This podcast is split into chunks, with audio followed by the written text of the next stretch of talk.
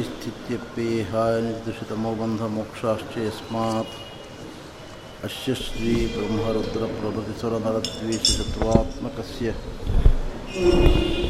ವಿಷ್ಣೋರ್ವ್ಯಸ್ತಾः ಸಮಸ್ತಾः ಸಕಲಗುಣನಿಧಿः ಸರ್ವದೋಷು ವ್ಯಪೇತಃ ಪೂರ್ಣಾನಂದಾದ್ವಿಯೋಗೋ ಗುರುರಪಿ ಪರಮಶ್ಚಿಂತ ಏತನ್ಮಹಾಂತಂ ಜನ್ಮಾದ್ಯಸ್ಯೇತೋನ್ವಯಾಜ್ವರ್ದಶ್ಚಾರ್ಥೇಷು ವಿಜ್ಞಸ್ವರಾಟ್ तेने ब्रह्महृदाय आदिकवये मुह्यन्तीं सूरयः। तेजो वारिमृदां यथा विनिमयो यत्सर्गो मृषा। धाम्ना स्वेन सदा निरस्तकुहकं सत्यं परं धीमहि। यं प्रव्रजन्तमनुपेतमपेतकृत्यं द्वैपायनो विरहकातर आजुहाव। पुत्रेत्यन्मयतया तरवोऽपि नेधूतं सर्वभूतहृदयं मुनिमानतोऽस्मि।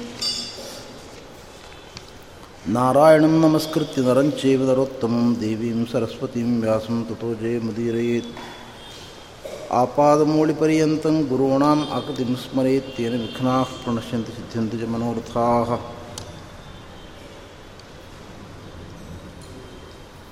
ಶ್ರೀ ಗುರುಭ್ಯೋ ನಮಃ. ಹರಿ ಓಂ. ಹರಿ ಓಂ. ಹರಿ ಓಂ.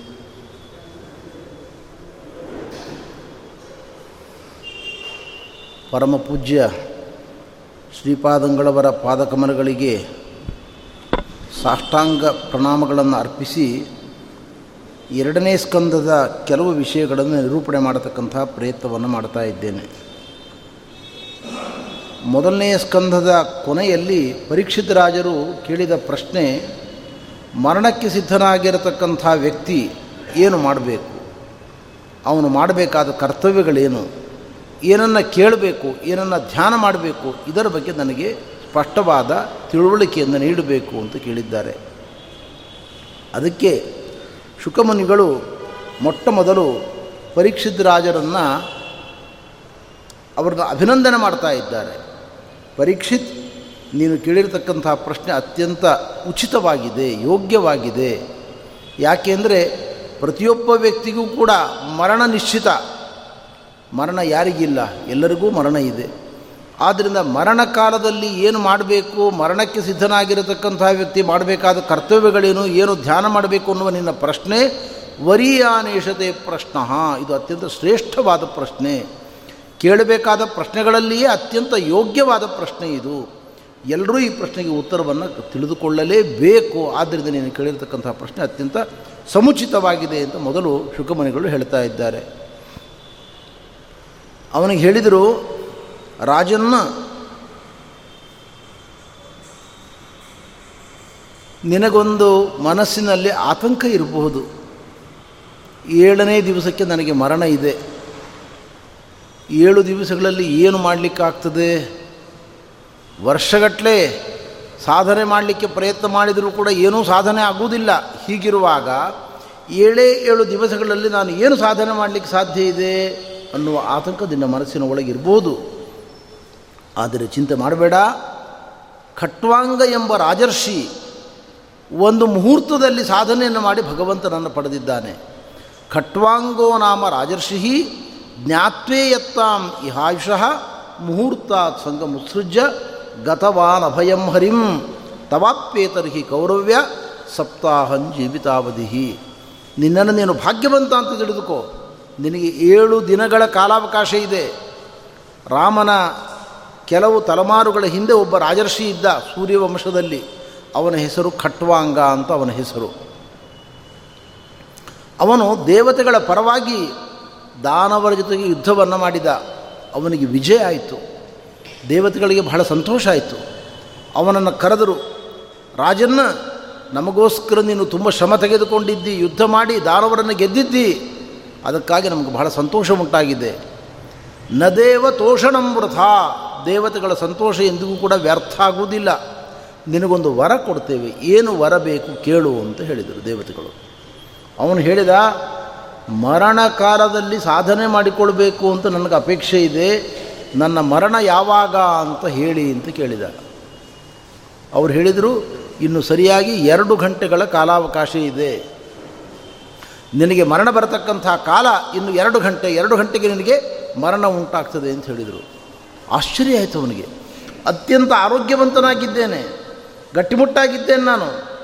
ಯಾವ ರೋಗ ಇಲ್ಲ. ಈಗ ತಾನೇ ಮಹಾಯುದ್ಧವನ್ನು ಮಾಡಿ ಗೆದ್ದು ಬಂದಿದ್ದೇನೆ. ನನ್ನ ಬಳಿಗೆ ಮೃತ್ಯು ಹೇಗೆ ಬರ್ತದೆ? ಅದನ್ನು ನಾವು ತಿಳಿಯಲಾರೆವು. ಭಗವಂತನ ಸಂಕಲ್ಪ, ನಿನ್ನ ಬಳಿಗೆ ಮೃತ್ಯು ಬರ್ತದೆ, ನಿನ್ನನ್ನು ಆಕ್ರಮಣ ಮಾಡ್ತದೆ. ಇಷ್ಟನ್ನು ಮಾತ್ರ ನಾವು ಹೇಳಬಲ್ಲೆವು. ಆದ್ದರಿಂದಾಗಿ ರಾಜರ್ಷಿಯಾದ ಖಟ್ವಾಂಗ ಒಂದು ಕ್ಷಣದಲ್ಲಿ ಹೆಂಡತಿ, ಮಕ್ಕಳು, ರಾಜ್ಯ ಎಲ್ಲದರ ಮೇಲೆ ಮೋಹವನ್ನು ತೊರೆದು ದೇವರ ಧ್ಯಾನ ಮಾಡಿ ಭಗವಂತನ ಪಾದ ಸೇರಿದ.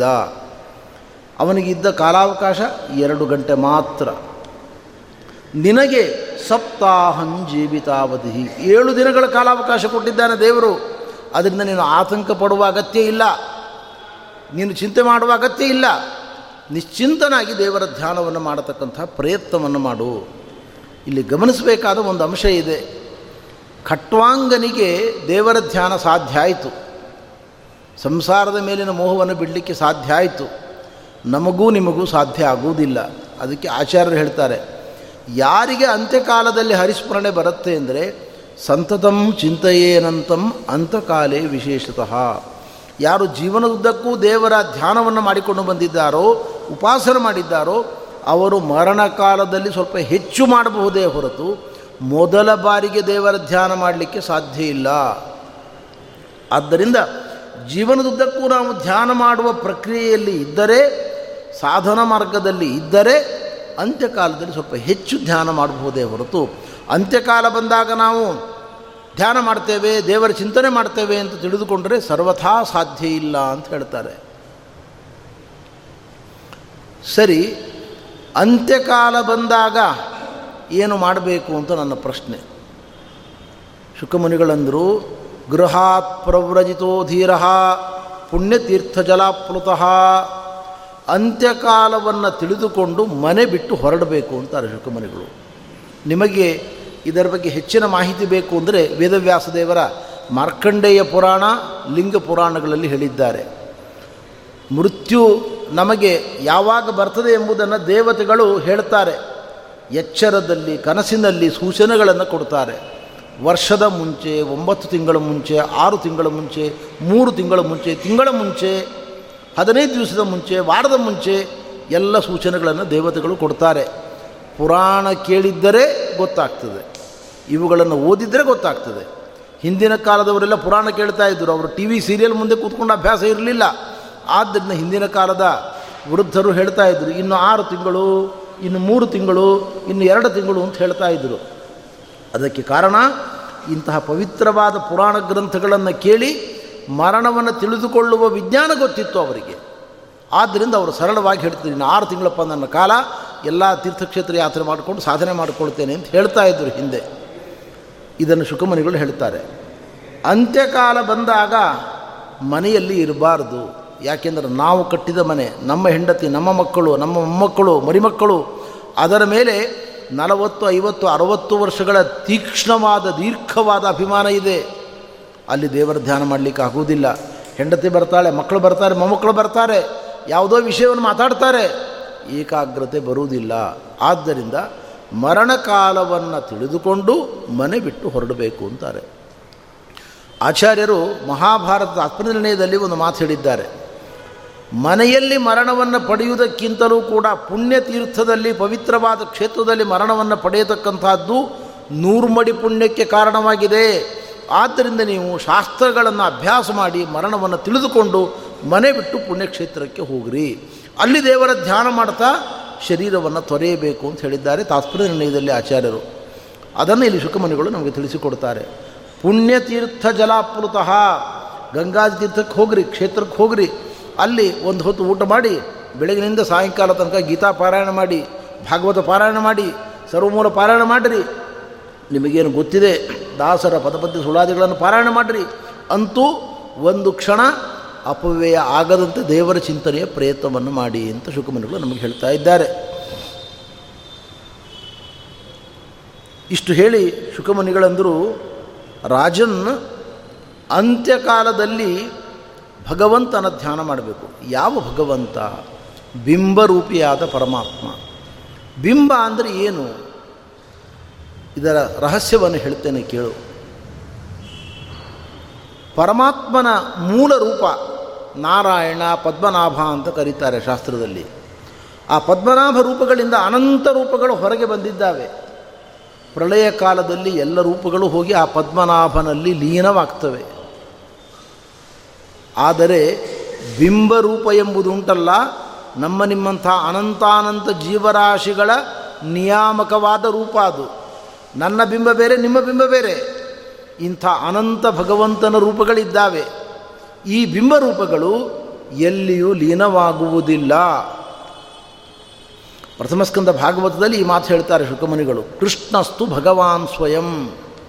ಕೃಷ್ಣ ಅಂದರೆ ಪದ್ಮನಾಭ, ವಿಜಯಧ್ವಜ ಭಟ್ಟಾರಕರು ವ್ಯಾಖ್ಯಾನ ಮಾಡ್ತಾ ಹೇಳ್ತಾರೆ. ಯಾವ ಪದ್ಮನಾಭ ರೂಪಿಯಾದ ಪರಮಾತ್ಮನಿಂದ ಅನಂತ ಭಗವದ್ ರೂಪಗಳು ಹೊಮ್ಮಿದ್ದಾವೆಯೋ ಸೃಷ್ಟಿಕಾಲದಲ್ಲಿ ಅದೇ ರೂಪಗಳು ಪದ್ಮನಾಭ ರೂಪದಲ್ಲಿ ಪ್ರಳಯ ಕಾಲ ಬಂದಾಗ ಲೀನವಾಗ್ತವೆ. ಆದರೆ ಲೀನವಾಗದ ರೂಪ ಅಂದರೆ ನಮ್ಮ ನಿಮ್ಮೆಲ್ಲರ ಬಿಂಬರೂಪ ಬಿಂಬ ಅಂದರೆ ಏನು? ಅನಾದಿ ಅನಂತ ಕಾಲದಿಂದ ನಮ್ಮ ಜೊತೆಗೆ ಒಡನಾಡಿಯಾಗಿರುವ ರೂಪ. ಒಂದು ಕ್ಷಣವೂ ಅದನ್ನು ಬಿಟ್ಟು ನಾವಿರುವುದಿಲ್ಲ ನಮ್ಮನ್ನು ಬಿಟ್ಟು ಅದು ಇರುವುದಿಲ್ಲ. ನಾವು ಮೋಕ್ಷಕ್ಕೆ ಹೋದರೂ ನಮ್ಮ ಜೊತೆಗೆ ಅದು ಉಂಟು. ಭಗವತ್ಪಾದರು ಗೀತಾ ಭಾಷ್ಯದಲ್ಲಿ ಹೇಳ್ತಾರೆ ಬಿಂಬಕ್ರಿಯೆ ಪ್ರತಿಬಿಂಬಕ್ರಿಯಾ. ಒಳಗೆ ಬಿಂಬನಾಗಿ ದೇವರು ನೋಡಿದರೆ ನಾನು ನೋಡುತ್ತೇನೆ. ಅವನು ಕೇಳಿಸಿದರೆ ನಾನು ಕೇಳುತ್ತೇನೆ. ಅವನು ತಿಂದರೆ ನಾನು ತಿಂತೇನೆ. ಬಿಂಬರೂಪಿಯಾಗಿ ಭಗವಂತ ಮಾಡಿದ ಚಟುವಟಿಕೆಯನ್ನೇ ಪ್ರತಿಬಿಂಬನಾದ ಜೀವ ಮಾಡಬಲ್ಲನೇ ಹೊರತು ಸ್ವತಂತ್ರವಾಗಿ ಪ್ರತಿಬಿಂಬನಾದ ಜೀವನಲ್ಲಿ ಯಾವ ಚಟುವಟಿಕೆ ಇಲ್ಲ. ಇಂಥ ಬಿಂಬರೂಪಿಯಾಗಿರತಕ್ಕಂಥ ಪರಮಾತ್ಮ ನಮ್ಮ ಒಳಗಿದ್ದುಕೊಂಡು ಅನಾದಿ ಅನಂತ ಕಾಲದವರೆಗೆ ನಮಗೆ ಅನುಗ್ರಹಕನಾಗಿದ್ದಾನೆ. ಅಂಥ ಪರಮಾತ್ಮನನ್ನು ಧ್ಯಾನ ಮಾಡಬೇಕು. ಏನು ಧ್ಯಾನ ಮಾಡಬೇಕು? ನಾನು ನಿನಗೆ ಹೇಳ್ತೇನೆ ಕೇಳು. ನಾನೇನು ನಿನಗೀಗ ಉಪದೇಶ ಮಾಡ್ತಾ ಇದ್ದೇನೆ, ಇದನ್ನು ನಮ್ಮ ತಂದೆಗಳಾದ ವೇದವ್ಯಾಸ ದೇವರಿಂದ ಇದನ್ನೆಲ್ಲವನ್ನು ಕೇಳಿದ್ದೇನೆ ನಾನು. ಹೌದಾ? ಯಾವಾಗ ಕೇಳಿದಿರಿ ನೀವು? ಶುಕಮನಿಗಳು ಹೇಳ್ತಾ ಇದ್ದಾರೆ, ಅಧೀತವಾನ್ ದ್ವಾಪರಾದವು ದ್ವಾಪರ ಯುಗದ ಆರಂಭದಲ್ಲಿ ಕೇಳಿದ್ದೇನೆ ಅಂತ. ಮೂಲ ಭಾಗವತ ಹಾಗೆ ಹೇಳ್ತದೆ. ವಾಸ್ತವಿಕವಾಗಿ ವಿಚಾರ ಮಾಡಿದರೆ ದ್ವಾಪರ ಯುಗದ ಆರಂಭದಲ್ಲಿ ವೇದವ್ಯಾಸ ದೇವರ ಅವತಾರವೇ ಆಗಿಲ್ಲ. ವೇದವ್ಯಾಸ ದೇವರ ಅವತಾರ ಆಗಿದ್ದು ದ್ವಾಪರ ಯುಗದ ಕೊನೆಯ ಭಾಗದಲ್ಲಿ. ವೇದವ್ಯಾಸ ದೇವರ ಮಗ ಶುಕಮುನಿಗಳು ಭಾಗವತದ ಮೂಲ ಪದ್ಯ ಆಗಿದೆ. ಶ್ರೀಮದ್ ಆಚಾರ್ಯರು ಅದರ ವ್ಯಾಖ್ಯಾನವನ್ನು ಮಾಡ್ತಾ ಹೃದಯವನ್ನು ಆವಿಷ್ಕಾರ ಮಾಡ್ತಾರೆ. ಅದು ಸಂಧಿಗರ್ಭ ಸಂಧಿ ಪದ ಅದು. ದ್ವಾಪರಾದು ಅಂದರೆ ದ್ವಾಪರೇ ಸ್ಪೇಸ್ ಕಾ ಕಾಮ ಆದವು ದ್ವಾಪರ ಯುಗದಲ್ಲಿ ಆದವು ಕೃಷ್ಣಾವತಾರಕ್ಕಿಂತ ಮೊದಲು ನಾನು ತಂದೆಯಾದ ವೇದವ್ಯಾಸರಿಂದ ಈ ಪವಿತ್ರವಾದ ಭಾಗವತವನ್ನು ಕೇಳಿದೆ. ಇದು ಇನ್ನೂ ಅಚ್ಚರಿಯ ಸಂಗತಿ. ಭಾಗವತವನ್ನು ಯಾವಾಗ ರಚನೆ ಮಾಡಿದರು ವೇದವ್ಯಾಸದೇವರು? ಭಾಗವತದ ಪ್ರಧಾನ ನಾಯಕನಾದ ಸರ್ವೋತ್ತಮ ಚೇತನಾದ ಕೃಷ್ಣಾವತಾರಕ್ಕಿಂತ ಮೊದಲು ಭಾಗವತ ರಚನೆಯಾಯಿತು.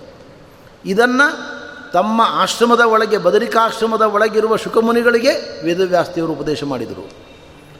ಗಮನಿಸಿ ಭಾಗವತ ವ್ಯಾಸರ ಕೊನೆಯ ರಚನೆ. ನಿಮಗೆ ಗೊತ್ತಿದೆ, ನಿನ್ನೆ ನಾನು ಅದನ್ನು ಹೇಳಿದೆ. ವೇದವ್ಯಾಸದೇವರು ಅವತಾರ ಮಾಡಿದರು. ಶ್ರೀಮಠ್ ಟೀಕಾಕೃತ್ಪಾದರು ಪ್ರಮೇಯ ದೀಪಿಕೆಯಲ್ಲಿ ಇದನ್ನು ಆವಿಷ್ಕಾರ ಮಾಡ್ತಾರೆ ಈ ಪ್ರಮೇಯವನ್ನು. ಅಥ ಅವತಾರಾನಂತರಮೇವ ಈ ವೇದವ್ಯಾಸ ವೇದವ್ಯಾಸದೇವರ ಅವತಾರ ಎಂಥ ವಿಚಿತ್ರವಾದ ಅವತಾರ ಅಂದರೆ ರಾಮಕೃಷ್ಣ ಅವತಾರಗಳಲ್ಲಿ ದೇವರು ಗುರುಗಳ ಬಳಿಗೆ ಹೋಗಿ ಕೇಳುವ ನಾಟಕವನ್ನಾದರೂ ಮಾಡಿದ್ದಾನೆ. ವಿಶ್ವಾಮಿತ್ರರು ಬಂದರು ರಾಮ ನಿನಗೆ ನಾನು ಬಲ, ಅತಿಬಲ ಎಂಬ ವಿದ್ಯೆಯನ್ನು ಉಪದೇಶ ಮಾಡ್ತೇನೆ ಅಂದರು ಮಾಡಿಯಿಂದ. ಕೃಷ್ಣಾವತಾರದಲ್ಲಿ ಏನು ಮಾಡಿದ? ಸಾಂದೀಪಿನ ಋಷಿಗಳ ಆಶ್ರಮಕ್ಕೆ ಹೋಗಿ ಅರವತ್ನಾಲ್ಕು ದಿನಗಳ ಕಾಲ ಇದ್ದು ಅರವತ್ನಾಲ್ಕು ವಿದ್ಯೆಗಳನ್ನು ಅಧ್ಯಯನ ಮಾಡಿದ. ಇಲ್ಲಿ ಅಧ್ಯಯನದ ಒಂದು ನಾಟಕವನ್ನಾದರೂ ಮಾಡಿದ್ದಾನೆ ದೇವರು. ವ್ಯಾಸಾವತಾರ ಅಂಥದ್ದಲ್ಲ. ದ್ವೀಪದ ಮಧ್ಯದಲ್ಲಿ ಭಗವಂತ ಕಾಣಿಸಿಕೊಂಡ, ಕಾಣಿಸಿಕೊಳ್ಳುವಾಗಲೇ ಸಪ್ತವರ್ಷೋಭವತ್ತದ ಏಳು ವರ್ಷದ ಮಗುವಾಗಿ ಕಾಣಿಸಿಕೊಂಡ. ತಂದೆಯಾಗಿರತಕ್ಕಂಥ, ಜ್ಞಾನಿಗಳಾಗಿರತಕ್ಕಂಥ ಗುರುಗಳು ತತ್ಕ್ಷಣದಲ್ಲಿ ಅವನಿಗೆ ಉಪನಯನ ಸಂಸ್ಕಾರವನ್ನು ಮಾಡಿದರು. ಅಥ ಅವತಾರಾನಂತರಮೇವ, ಉಪನಯನ ಸಂಸ್ಕಾರಾನಂತರಮೇವ ಮೊಟ್ಟ ಮೊದಲು ವೇದ ವಿಭಾಗವನ್ನು ಮಾಡಿದರು. ವೇದಗಳ ಅರ್ಥವನ್ನು ತಿಳಿಸುವ ಬ್ರಹ್ಮಸೂತ್ರಗಳನ್ನು ರಚನೆ ಮಾಡಿದರು. ಪುರಾಣಗಳನ್ನು ರಚನೆ ಮಾಡಿದರು. ಆಮೇಲೆ ಮಹಾಭಾರತವನ್ನು ರಚನೆ ಮಾಡಿದರು. ಕೊನೆಗೆ ರಚನೆ ಮಾಡಿದ್ದು ಭಾಗವತ. ಮಹಾಭಾರತ ರಚನೆ ಮಾಡಿದ್ದು ವ್ಯಾಸಾರು ಅವತಾರ ಮಾಡಿದ ಮೂರನೇ ವರ್ಷ. ಮೂರನೇ ವರ್ಷದಲ್ಲಿ ವೇದವ್ಯಾಸದೇವರು ಮಹಾಭಾರತ ರಚನೆ ಮಾಡಿದರು. ಮಹಾಭಾರತದ ಪಾತ್ರಧಾರಿಗಳಲ್ಲಿ ಪ್ರಮುಖನಾದ ಧೃತರಾಷ್ಟ್ರ ಹುಟ್ಟಿದ್ದು ಐನೂರ ತೊಂಬತ್ತೇಳು ವರ್ಷಗಳ ನಂತರ. ವ್ಯಾಸರ ಮಹಾಭಾರತ ರಚನೆ ಮುಗಿದು ಐನೂರ ತೊಂಬತ್ತೇಳು ವರ್ಷಗಳ ನಂತರ ಧೃತರಾಷ್ಟ್ರ ಹುಟ್ಟಿದ್ದು. ಆಮೇಲೆ ಪಾಂಡು, ಆಮೇಲೆ ಕೌರವರು ಪಾಂಡವರು. ಹಾಗಾದರೆ ಮಹಾಭಾರತ ಭಾಗವತಗಳ ಪಾತ್ರಧಾರಿಗಳು ಹುಟ್ಟುವುದಕ್ಕಿಂತ ಮುಂಚೆಯೇ ಸರ್ವಜ್ಞರಾದ ವೇದವ್ಯಾಸದೇವರು ಇದೆಲ್ಲವನ್ನು ಬರೆದಿಟ್ಟಿದ್ದರು ಇದೆಲ್ಲವೂ ಎಲ್ಲಿತ್ತು? ವೇದವ್ಯಾಸದೇವರ ಬದರಿಕಾಶ್ರಮದ ಒಳಗೆ ಈ ವಿಜ್ಞಾನ ಇತ್ತು. ಇದು ಯಾವಾಗ ನಮ್ಮ ನಿಮ್ಮ ನಡುವೆ ಬಂತು? ಪರೀಕ್ಷನ್ ಮಹಾರಾಜರ ಕಾಲದಲ್ಲಿ ಕೊನೆಯ ರಚನೆಯಾದ ಭಾಗವತ ನಮಗೆ ಸಿಕ್ಕಿತು. ಅವರ ಮಗ ಜನಮೇಜಯನ ಕಾಲದಲ್ಲಿ ಮೊದಲ ರಚನೆಯಾದ ಮಹಾಭಾರತ ನಂತರದಲ್ಲಿ ವೈಶಂಪಾಯನರಿಂದ ಉಪದಿಷ್ಟವಾಯಿತು. ಹೀಗೆ ವೇದವ್ಯಾಸದೇವರ ಸರ್ವಜ್ಞತ್ವ ಅಂದರೆ ಇಂಥದ್ದು. ಅವರು ನಾರಾಯಣ ಅವತಾರಿಗಳು ಸಾಮಾನ್ಯ ಋಷಿ ಅಲ್ಲ, ಸರ್ವಜ್ಞರು, ಎಲ್ಲವನ್ನ ತಿಳಿದವರು ಅಂಥ ವೇದವ್ಯಾಸದೇವರು ಎಲ್ಲವನ್ನೂ ಸಾರ್ವಜ್ಞದಿಂದ ತಿಳಿದುಕೊಂಡು ಭಕ್ತಜನರಿಗೆ ಅದನ್ನು ಉಪದೇಶ ಮಾಡಿದ್ದಾರೆ. ಇದು ದೊಡ್ಡ ಮಹಾಮಹಿಮೆ ಅವರದ್ದು ಅಂಥ ನಮ್ಮ ತಂದೆಗಳಾದ ವೇದವ್ಯಾಸ ದೇವರಿಂದ ನಾನು ಇದನ್ನು ಕಲ್ತಿದ್ದೇನೆ, ಕೇಳಿದ್ದೇನೆ. ಅದನ್ನು ನನಗೆ ನಾನು ಉಪದೇಶ ಮಾಡ್ತಾ ಇದ್ದೇನೆ ಅಂತಾರೆ ಶುಕಮುನಿಗಳು. ನೋಡು ಮಗು, ಈ ದೇಹ ಬ್ರಹ್ಮಾಂಡ ಎರಡನ್ನು ಅರ್ಥ ಮಾಡಿಕೊಳ್ಬೇಕು. ಬ್ರಹ್ಮಾಂಡದ ಒಳಗಿರುವ ಇಪ್ಪತ್ನಾಲ್ಕು ತತ್ವಗಳೇ ಈ ಪಿಂಡಾಂಡದ ಒಳಗೂ ಇದ್ದಾವೆ. ಅಲ್ಲಿರುವ ಭಗವಂತನೇ ನಮ್ಮ ದೇಹದ ಒಳಗೆ ಇದ್ದಾನೆ. ಅವನನ್ನು ಅನೇಕ ಹೆಸರುಗಳಿಂದ ಕರೀತಾರೆ. ವೈರಾಜ, ಪುರುಷ ಅನೇಕ ಹೆಸರುಗಳು ಅವನಿಗಿದ್ದಾವೆ. ಆ ಬ್ರಹ್ಮಾಂಡ ವ್ಯಾಪಿಯಾದ ಪರಮಾತ್ಮನಂದನಿಗೆ ನಾನು ತಿಳಿಸಿಕೊಡ್ತಾ ಇದ್ದೇನೆ. ಅಖಿಲಾಂಡ ಕೋಟಿ ಬ್ರಹ್ಮಾಂಡ ಅವನ ಪಾದದಿಂದ ಶಿರಸ್ಸಿನವರೆಗೆ ಆಶ್ರಯವನ್ನು ಪಡೆದುಕೊಂಡಿದೆ. ಅಖಿಲಾಂಡ ಕೋಟಿ ಬ್ರಹ್ಮಾಂಡ ಅವನ ಪಾದದಿಂದ ತಲೆಯವರೆಗೆ ಆಶ್ರಯವನ್ನು ಪಡೆದುಕೊಂಡಿದೆ. ಇಲ್ಲಿ ಜಡವಾದ ಬ್ರಹ್ಮಾಂಡ ಆಶ್ರಯ ಪಡೆದುಕೊಂಡಿದೆ ಅಂತ ಇರುತ್ತೆ ಇಷ್ಟೇ ಅರ್ಥ ತಿಳ್ಕೊಡ್ಬೇಡ ಭಗವತ್ಪಾದಾಚಾರ್ಯರು ಅನುವ್ಯಾಖ್ಯಾನದಲ್ಲಿ ಹೇಳ್ತಾರೆ, ಭೂತಂ ಭೂತಾಭಿಮಾನಿ ಚ ತದ್ದೇಹ ಅಂತರ್ನಿಯಾಮಕ ಹರಿಶ್ಚ ಆಕಾಶ ಶಬ್ದೋಕ್ತ. ಆತ್ಮನ ಆಕಾಶ ಸಂಭೂತ ಅಂತ ತೈತಿರಿಯ ಉಪನಿಷತ್ತಿನ ಮಾತು. ಆತ್ಮನಿಂದ ಪರಮಾತ್ಮನಿಂದ ಆಕಾಶ ಹುಟ್ಟಿತು. ಆಕಾಶ ಹುಟ್ಟಿತು ಅಂದರೆ ಸ್ಪೇಸ್ ಹುಟ್ಟಿತು ಅಂತ ಅರ್ಥ. ಬರೀ ಜಡವಾದ ಆಕಾಶ ಹುಟ್ಟಿತು ಅಂತ ಇಷ್ಟೇ ತಿಳ್ಕೊಳ್ಬೇಡಿ. ಭೂತ ಅಂದರೆ ಪಂಚಮಹಾಭೂತಗಳಲ್ಲಿ ಒಂದಾದ ಆಕಾಶ. ಅದರ ಅಭಿಮಾನಿ ದೇವತೆಯಾದ ಗಣಪತಿ. ಅವನ ಒಂದು ಶರೀರ, ಭೌತಿಕವಾದ ಶರೀರ, ತೇಜೋಮಯವಾದ ಶರೀರ. ಅದರ ಒಳಗೆ ಇದ್ದುಕೊಂಡು ನೇಮನ ಮಾಡಲಿಕ್ಕಾಗಿ ಪರಮಾತ್ಮನ ವಿಶ್ವಂಭರ ಎಂಬ ರೂಪ. ನೋಡಿ, ಅರ್ಥ ಮಾಡಿಕೊಳ್ಳಿ, ಈ ಪ್ರಮೇಯವನ್ನು ಆಚಾರ್ಯರು ಹೇಳ್ತಾರೆ ಗಣಪತಿಯ ಒಳಗೆ ಇರತಕ್ಕಂಥ ವಿಶ್ವಂಭರ ರೂಪ ಇದೆಯಲ್ಲ, ಅದು ಸೊಂಡಿಲಿನ ಮುಖವುಳ್ಳದ್ದು, ಗಜಾಕಾರದ ಮುಖ. ಕೆಳಗಿನದ್ದು ಪುರುಷಾಕಾರ. ಗಣಪತಿ ಯಾಕೆ ಹಾಗಿದ್ದಾನೆ ಅಂದರೆ, ಅವನ ಬಿಂಬರೂಪ ವಿಶ್ವ. ವಿಶ್ವರೂಪ ಇರುವುದು ಹಾಗೆ. ಅದರ ಮುಖ ಗಜಾಕಾರವುಳ್ಳದ್ದು. ಗಜ ನಂತರದ ಕುತ್ತಿಗೆಯಿಂದ ಕೆಳಗಿನ ಭಾಗ ಮನುಷ್ಯನ ಆಕಾರವುಳ್ಳದ್ದು ಅದನ್ನು ಗಣಪತಿ ಉಪಾಸನೆ ಮಾಡಿದ ಕಾರಣದಿಂದ ಗಜಮುಖನಾಗಿದ್ದಾನೆ. ಬಿಂಬರೂಪ ಹೇಗಿದೆಯೋ ಹಾಗೆ ಪ್ರತಿಬಿಂಬನಾದ ಜೀವ ಇರ್ತಾನೆ ಪುರಾಣಗಳಲ್ಲಿ ಬರತಕ್ಕಂಥ ಮೋಹಕವಾದ ಕಥೆಗಳಿದ್ದಾವೆ. ಪಾರ್ವತಿ ಸ್ನಾನ ಮಾಡ್ತಾ ಇದ್ಲು. ಯಾರಾದರೂ ಬಂದಾರು ಅಂತ ಗಣಪತಿಯನ್ನು ಆ ಒಂದು ಮಗುವನ್ನು ಕೂಡಿಸಿದ್ಲು. ಸರಿ, ದುರ್ದೇವರು ಬಂದರು. ಒಳಗೆ ಹೋಗಬೇಕು ಅಂದರು. ಇಲ್ಲ, ಹೊರಗೆ ಬಿಡುವುದಿಲ್ಲ ಅಂದ. ತಲೆ ಕಡಿದ್ರು. ಪಾರ್ವತಿ ಬಂದು ದುಃಖದಿಂದ ಇದನ್ನು ಕೊಂದದ್ದು ಯಾರು ಅಂತ ಕೇಳಿದರು. ಆವಾಗ ನಾನೇ ಕೊಂದದ್ದು ಅಂತ ದುರ್ದೇವರು ಹೇಳಿದರು, ಇವನನ್ನು ಬದುಕಿಸ್ಬೇಕು ಅಂತ ಹೇಳಿದ ಕೂಡಲೇ ರುದ್ರದೇವರು ಹೇಳಿದರು. ದಕ್ಷಿಣಕ್ಕೆ, ಉತ್ತರಕ್ಕೆ ತಲೆ ಮಾಡಿ ಯಾವ ಪಶು ಮಲಗಿದೆ, ಯಾರು ಮಲಗಿದ್ದ ಅವರ ತಲೆ ತೊಗೊಂಡು ಬನ್ನಿ ಅಂತ ಹೇಳಿದರು. ಸರಿ, ಒಂದು ಆನೆ ಮಲಗಿತ್ತು, ಆನೆಯ ತಲೆ ತಂದು ಗಣಪತಿಯ ತಲೆಗೆ ಜೋಡಿಸಿದರು. ಗಣಪತಿ ಆದ ಅಂತ ಕಥೆಗಳನ್ನು ಕೇಳುತ್ತೇವೆ ನಾವು. ಆದರೆ, ಇವೆಲ್ಲ ಮೋಹಕವಾದ ಪೌರಾಣಿಕ ಕಥೆಗಳು. ಮುಖ್ಯವಾಗಿ ತಿಳಿದುಕೊಳ್ಳಬೇಕಾದ ಪ್ರಮೇಯವನ್ನು ಆಚಾರ್ಯರು ಮಾಂಡುಕ್ಯ ಭಾಷ್ಯದಲ್ಲಿ ಹೇಳ್ತಾರೆ. ಮಾಂಡುಕ್ಯ ಉಪನಿಷತ್ತಿನಲ್ಲಿ ಈ ಪ್ರಮೇಯವನ್ನು ಹೇಳ್ತಾರೆ ಆಚಾರ್ಯರು. ಗಣಪತಿ ಅವನ ಮೂಲ ರೂಪ ವಿಶ್ವಂಭರ. ಆ ವಿಶ್ವಂಭರನ ಮುಖ ಇರತಕ್ಕಂಥದ್ದು ಆನೆಯ ಮುಖ. ಉಳಿದ ದೇಹ ಮನುಷ್ಯಾಕಾರವುಳ್ಳದ್ದು. ಅದು ಅವನ ಉಪಾಸ್ಯ ಮೂರ್ತಿಯಾದ್ದರಿಂದ ಅಂಥದೇ ಆಕಾರವನ್ನು ಗಣಪತಿ ಪಡೆದುಕೊಂಡಿದ್ದಾನೆ. ಹೀಗೆ ಇದರ ರಹಸ್ಯವನ್ನು ನಮಗೆ ಆಚಾರ್ಯಪಾದರು ಉಪದೇಶ ಮಾಡಿದ್ದಾರೆ. ಇಲ್ಲಿಯೂ ಕೂಡ ನಾವು ಗಮನಿಸಬೇಕಾಗಿರತಕ್ಕಂಥ ಅಂಶ ಏನು? ಆಕಾಶ ಹುಟ್ಟಿತು ಅಂದರೆ ನಾಲ್ಕನ್ನು ತಿಳಿದುಕೊಳ್ಬೇಕು. ಭೂತಾಕಾಶ ಅದರ ಅಭಿಮಾನಿ ದೇವತೆ, ಅವನ ಶರೀರ, ಅವನ ಒಳಗೆ ನಿಯಾಮಕವಾದ ಪರಮಾತ್ಮನ ರೂಪ. ಹೀಗೆ ಪ್ರತಿಯೊಂದು ಕಡೆಯಲ್ಲೂ ನಾವು ಚಿಂತನೆ ಮಾಡಬೇಕು. ಆದ್ದರಿಂದ ಅಖಿಲಾಂಡ ಕೋಟಿ ಬ್ರಹ್ಮಾಂಡ ಪರಮಾತ್ಮನನ್ನು ಆಶ್ರಯಿಸಿಕೊಂಡಿದೆ ಅಂದರೆ ಬ್ರಹ್ಮಾಂಡದ ಒಳಗಿರುವ ಅನಂತಾನಂತ ಜೀವರಾಶಿಗಳು, ಅನಂತಾನಂತ ಋಷಿಗಳು, ದೇವತೆಗಳು, ಎಲ್ಲರೂ ದೇವರನ್ನು ಆಶ್ರಯಿಸಿದ್ದಾರೆ. ಇದೆಲ್ಲ ದೇವರ ಸೊತ್ತು ಎಂಬುದನ್ನು ತಿಳಿದುಕೊಳ್ಬೇಕು ಯಾಕೆ ಇದನ್ನು ಬ್ರಹ್ಮಾಂಡದ ಕಲ್ಪನೆಯನ್ನು ಶುಕಮನಿಗಳು ಕೊಡ್ತಾ ಇದ್ದಾರೆ ಅಂದರೆ ಪುರಾಣ ಹೇಳುವವರಿಗೂ, ಪುರಾಣ ಕೇಳುವವರಿಗೂ, ಹೇಳುವ ಕೇಳುವ ಕಾಲದಲ್ಲಿ ಮಾತ್ರ ಇದು ದೇವರ ಸೊತ್ತು ಅಂತ ಜ್ಞಾಪಕ ಇರ್ತದೆ ಹೊರತು ಅಲ್ಲಿಂದ ಕೆಳಗೆ ಇಳಿದು ಕೂಡಲೇ ಇದು ನನ್ನ ಸೊತ್ತು, ಇದು ನನ್ನ ಮನೆ, ಇದು ನನ್ನ ಮಠ ಎಂಬ ಭಾವನೆ ಅವರಲ್ಲಿ ಜಾಗೃತಗೊಳ್ಳುತ್ತದೆ. ಇದು ಹೋಗಬೇಕು ಅಂದರೆ ಮತ್ತೆ ಮತ್ತೆ ವೇದಾಂತವನ್ನು ಮನನ ಮಾಡಬೇಕು. ಮತ್ತೆ ಮತ್ತೆ ಇದು ದೇವರದ್ದು ದೇವರದ್ದು ತಿಳಿದುಕೊಂಡಾಗ ನಮಗೆ ನನ್ನದಲ್ಲ ಎಂಬ ಜ್ಞಾನೋದಯವಾಗ್ತದೆ. ಯಾಕೆ ಯಾವುದೇ ಋಷಿಮುನಿಗಳು, ಜ್ಞಾನಿಗಳು, ದೇವತೆಗಳು ದೇವರ ಸ್ತೋತ್ರ ಮಾಡುವಾಗ ಏನು ಹೇಳ್ತಾರೆ? ಒಂದು ಕಾಮನ್ ಫ್ಯಾಕ್ಟರ್ ನೀನೇ ಸೃಷ್ಟಾರ, ನೀನೇ ರಕ್ಷಕ, ನೀನೇ ಸಂಹಾರಕ. ಇದು ನಿನ್ನ ಸೊತ್ತು. ಇದನ್ನು ಪ್ರತಿಯೊಬ್ಬರ ಬಾಯಿಂದ, ಜ್ಞಾನಿಗಳ ಬಾಯಿಂದ ಭಾರತ ಭಾಗವತಗಳು ಆಡಿಸಿದ್ದಾವೆ. ಇದರ ಉದ್ದೇಶ ಏನು? ನಾವು ಎಚ್ಚೆತ್ತುಕೊಳ್ಬೇಕು. ಇದು ನಮ್ಮ ಮನೆಯಲ್ಲ. ಇದು ನನ್ನ ಶರೀರವಲ್ಲ. ದೇವರು ಸೇವೆಗಾಗಿ ಕೊಟ್ಟ ಶರೀರ, ಕೊಟ್ಟ ಮನೆ, ಕೊಟ್ಟ ಮಡದಿ. ಮಕ್ಕಳು, ಸಂಪನ್ಮೂಲಗಳು ಇದನ್ನು ದೇವರ ಪೂಜೆಗೆ ಬಳಸ್ಕೊಳ್ಬೇಕು ಅನ್ನುವ ಜ್ಞಾನೋದಯಕ್ಕಾಗಿ ಇದನ್ನು ಮತ್ತೆ ಮತ್ತೆ ವೇದಾಂತಗಳಲ್ಲಿ ಹೇಳ್ತಾರೆ. ಸಂಕ್ಷೇಪವಾಗಿ ಅಲ್ಲಿ ಬರ್ತಕ್ಕಂಥ ವಿವರಣೆ ಪಾತಾಲಮೇತಸ್ಯ ಹಿ ಪಾದ ಮೂಲಂ ವದಂತಿ ಪಾರ್ಷ್ಟಿ ಪ್ರಪದೇ ರಸಾತಲಂ ಅಂತ ಪ್ರಾರಂಭ ಆಗ್ತದೆ. ಸಂಕ್ಷೇಪವಾಗಿ ವಿವರಿಸ್ತೇನೆ. ಪಾದ ತಲ, ಇದು ಪಾದ ಅಂದುಕೊಳ್ಳಿ. ಇದು ಪಾದ ತಲ ಕೆಳಭಾಗ. ಇದು ಪಾತಾಲ ಲೋಕ ಇಲ್ಲಿ ಉಂಟು. ಇದರ ಮೇಲೆ ಹಿಮ್ಮಡಿ, ನಮ್ಮ ಕಾಲಿನ ಹಿಮ್ಮಡಿ, ಅಲ್ಲಿ ರಸಾತಲ ಲೋಕ.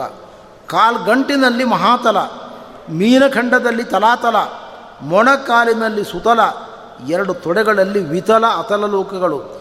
ಸೊಂಟದಲ್ಲಿ ಭೂಮಿ, ನಾಭಿಯಲ್ಲಿ ಅಂತರಿಕ್ಷ, ಎದೆಯಲ್ಲಿ ಸ್ವರ್ಗ, ಕುತ್ತಿಗೆಯಲ್ಲಿ ಮಹರ್ಲೋಕ, ಮುಖದಲ್ಲಿ ಜನೋಲೋಕ, ಹಣೆಯಲ್ಲಿ ತಪೋಲೋಕ, ತಲೆಯಲ್ಲಿ ಸತ್ಯಲೋಕ. ಇದು ನೋಡಿ ಇಡೀ ಬ್ರಹ್ಮಾಂಡವನ್ನು ಚೆಂಡಿನ ಆಕಾರದಲ್ಲಿ ಚಿಂತನೆ ಮಾಡಿ. ಚೆಂಡಿನ ಆಕಾರದಲ್ಲಿ ನೀವು ಬ್ರಹ್ಮಾಂಡವನ್ನು ಚಿಂತನೆ ಮಾಡಿದರೆ, ಇಲ್ಲಿಂದ ಕೆಳಗೆ ಇರತಕ್ಕಂಥದ್ದು ಏಳು ಲೋಕಗಳು, ಇಲ್ಲಿಂದ ಮೇಲೆ ಇರತಕ್ಕಂಥದ್ದು ಏಳು ಲೋಕಗಳು. ಅಲ್ಲಿಗೆ ಭೂಹು ಭುವಃ ಸ್ವಹ ಮಹಃ ಜನಃ ತಪಃ ಸತ್ಯಂ. ಸತ್ಯಲೋಕದ ಮೇಲೆ ಇರತಕ್ಕಂಥದ್ದು ವೈಕುಂಠ ಲೋಕ ಇದರ ಮೇಲೆ ಬ್ರಹ್ಮಾಂಡ ಕರ್ಪರ, ಏಳು ಆವರಣಗಳಿಂದ ಕೂಡಿರತಕ್ಕಂಥ ಬ್ರಹ್ಮಾಂಡ, ಪುರಾಣಗಳು ವರ್ಣನೆ ಮಾಡತಕ್ಕಂಥದ್ದು ಯಾವುದು ಏಳು ಆವರಣಗಳು? ಪ್ರಕೃತಿ, ಮಹತ್ತತ್ವ ಪಂಚಮಹಾಭೂತಗಳು ಎಂಬತಕ್ಕಂಥ ಏಳು ಆವರಣಗಳನ್ನು ಒಳಗೊಂಡಿರತಕ್ಕಂಥ ಬ್ರಹ್ಮಾಂಡ. ಇದು ಬ್ರಹ್ಮಾಂಡದ ಒಂದು ಸುಂದರವಾದ ಚಿತ್ರಣವನ್ನು ಪುರಾಣಗಳು ನೀಡ್ತಾ ಇದ್ದಾವೆ. ಇಲ್ಲಿ ಶುಕಮುನಿಗಳು ತುಂಬ ವಿಸ್ತಾರವಾಗಿ ವರ್ಣನೆ ಮಾಡಿದ್ದಾರೆ. ನಾನು ತುಂಬ ಸಂಕ್ಷೇಪವಾಗಿ ನಿಮ್ಮ ಮುಂದೆ ಮಂಡಿಸ್ತಾ ಇದ್ದೇನೆ. ಭಗವಂತನ ಬಾಹುಗಳಲ್ಲಿ ಇಂದ್ರಾದಿ ಲೋಕಪಾಲರು ಅಲ್ಲಿಂದ ಜನ್ಮವನ್ನು ಪಡೆದುಕೊಂಡಿದ್ದಾರೆ. ಅಲ್ಲಿಂದ ವ್ಯಕ್ತರಾಗಿದ್ದಾರೆ. ನೋಡಿ, ದೇವತೆಗಳು ಎಲ್ಲಿ ಹುಡ್ತಾರೋ ಅಲ್ಲೇ ಅವರ ಲಯ. ಯಾವ ದೇವತೆಗಳು ಯಾವ ಭಗವಂತನ ಅಂಗಾಂಗಗಳಿಂದ ಹುಟ್ಟಿ ಬಂದಿದ್ದಾರೋ ಅವರ ಲಯ ಅದೇ ಅಂಗಾಂಗಗಳಲ್ಲಿ ಉಂಟಾಗ್ತದೆ. ಅಂಗೇಶು ಯಥಾಶ್ರಯ ಭಾವ ಅಂತ ಬ್ರಹ್ಮಸೂತ್ರ. ದೇವತೆಗಳು ಯಾವ ಪರಮಾತ್ಮನ ಅಂಗಾಂಗಗಳಿಂದ ಜನಿಸಿದ್ದಾರೆಯೋ ಅವರ ಲಯವೂ ಕೂಡ ಅದೇ ಅಂಗಾಂಗಗಳಲ್ಲಿ ಉಂಟಾಗ್ತದೆ. ಅಲ್ಲಿಯೇ ಅವರು ಲೀನರಾಗ್ತಾರೆ, ಪ್ರಳಯ ಕಾಲದಲ್ಲಿ ಹೋಗಿ ಸೇರಿಕೊಳ್ತಾರೆ. ಭಗವಂತನ ಕಿವಿಯಿಂದ ಶ್ರೋತ್ರೇಂದ್ರಿಯಾಭಿಮಾನಿಯಾಗಿರತಕ್ಕಂಥ ದೇವತೆಗಳು ಜನ್ಮವನ್ನು ಪಡೆದುಕೊಂಡಿದ್ದಾರೆ. ಅದರಲ್ಲಿ ಗಣಪತಿಯೂ ಒಬ್ಬ ಸೇರಿಕೊಂಡಿದ್ದಾನೆ. ಗಣಪತಿ ಮೊದಲಾದ ದೇವತೆಗಳು ಬ್ರಹ್ಮಾಂಡದ ಹೊರಗೆ, ಬ್ರಹ್ಮಾಂಡದ ಒಳಗೆ ಅನೇಕ ಬಾರಿಗೆ ದೇವರಿಂದ ಹುಟ್ಟಿ ಬಂದಿದ್ದಾರೆ. ಯಾವ್ಯಾವ ದೇವತೆಗಳು ಪರಮಾತ್ಮನಿಂದ ಹುಟ್ಟಿ ಬಂದಿದ್ದಾರೋ, ಅದೇ ದೇವತೆಗಳು ಬ್ರಹ್ಮದೇವರಿಂದ, ವಾಯುದೇವರಿಂದ, ಗರುಡ ಶಿಷ್ಯರು ದೇವತೆಗಳಿಂದ ಅನೇಕ ಪ್ರಸಂಗಗಳಲ್ಲಿ ಹುಟ್ಟಿ ಬಂದಿದ್ದಾರೆ. ಆಚಾರ್ಯರು ತಾತ್ಪರ್ಯದಲ್ಲಿ ಹೇಳ್ತಾರೆ, ಯಾಕೆ ದೇವತೆಗಳು ಪರಮಾತ್ಮನಿಂದ ಹುಟ್ಟಿ ಬಂದು ಮತ್ತೆ ಬ್ರಹ್ಮದೇವರಿಂದ ಹುಟ್ಟಿ ಬಂದರು ಅದು ಬ್ರಹ್ಮಾಂಡದ ಒಳಗಿನ ಹುಟ್ಟಿರಲಿ? ಅಥವಾ ಬೇರೆ ಬೇರೆ ಕಾಲಗಳಲ್ಲಿ ಮಾಡಿದ ಅವತಾರಗಳಿರಲಿ. ಅದಕ್ಕೆ ಒಂದು ಕಾರಣ ಇದೆ ಅಂತ ಆಚಾರ್ಯರು.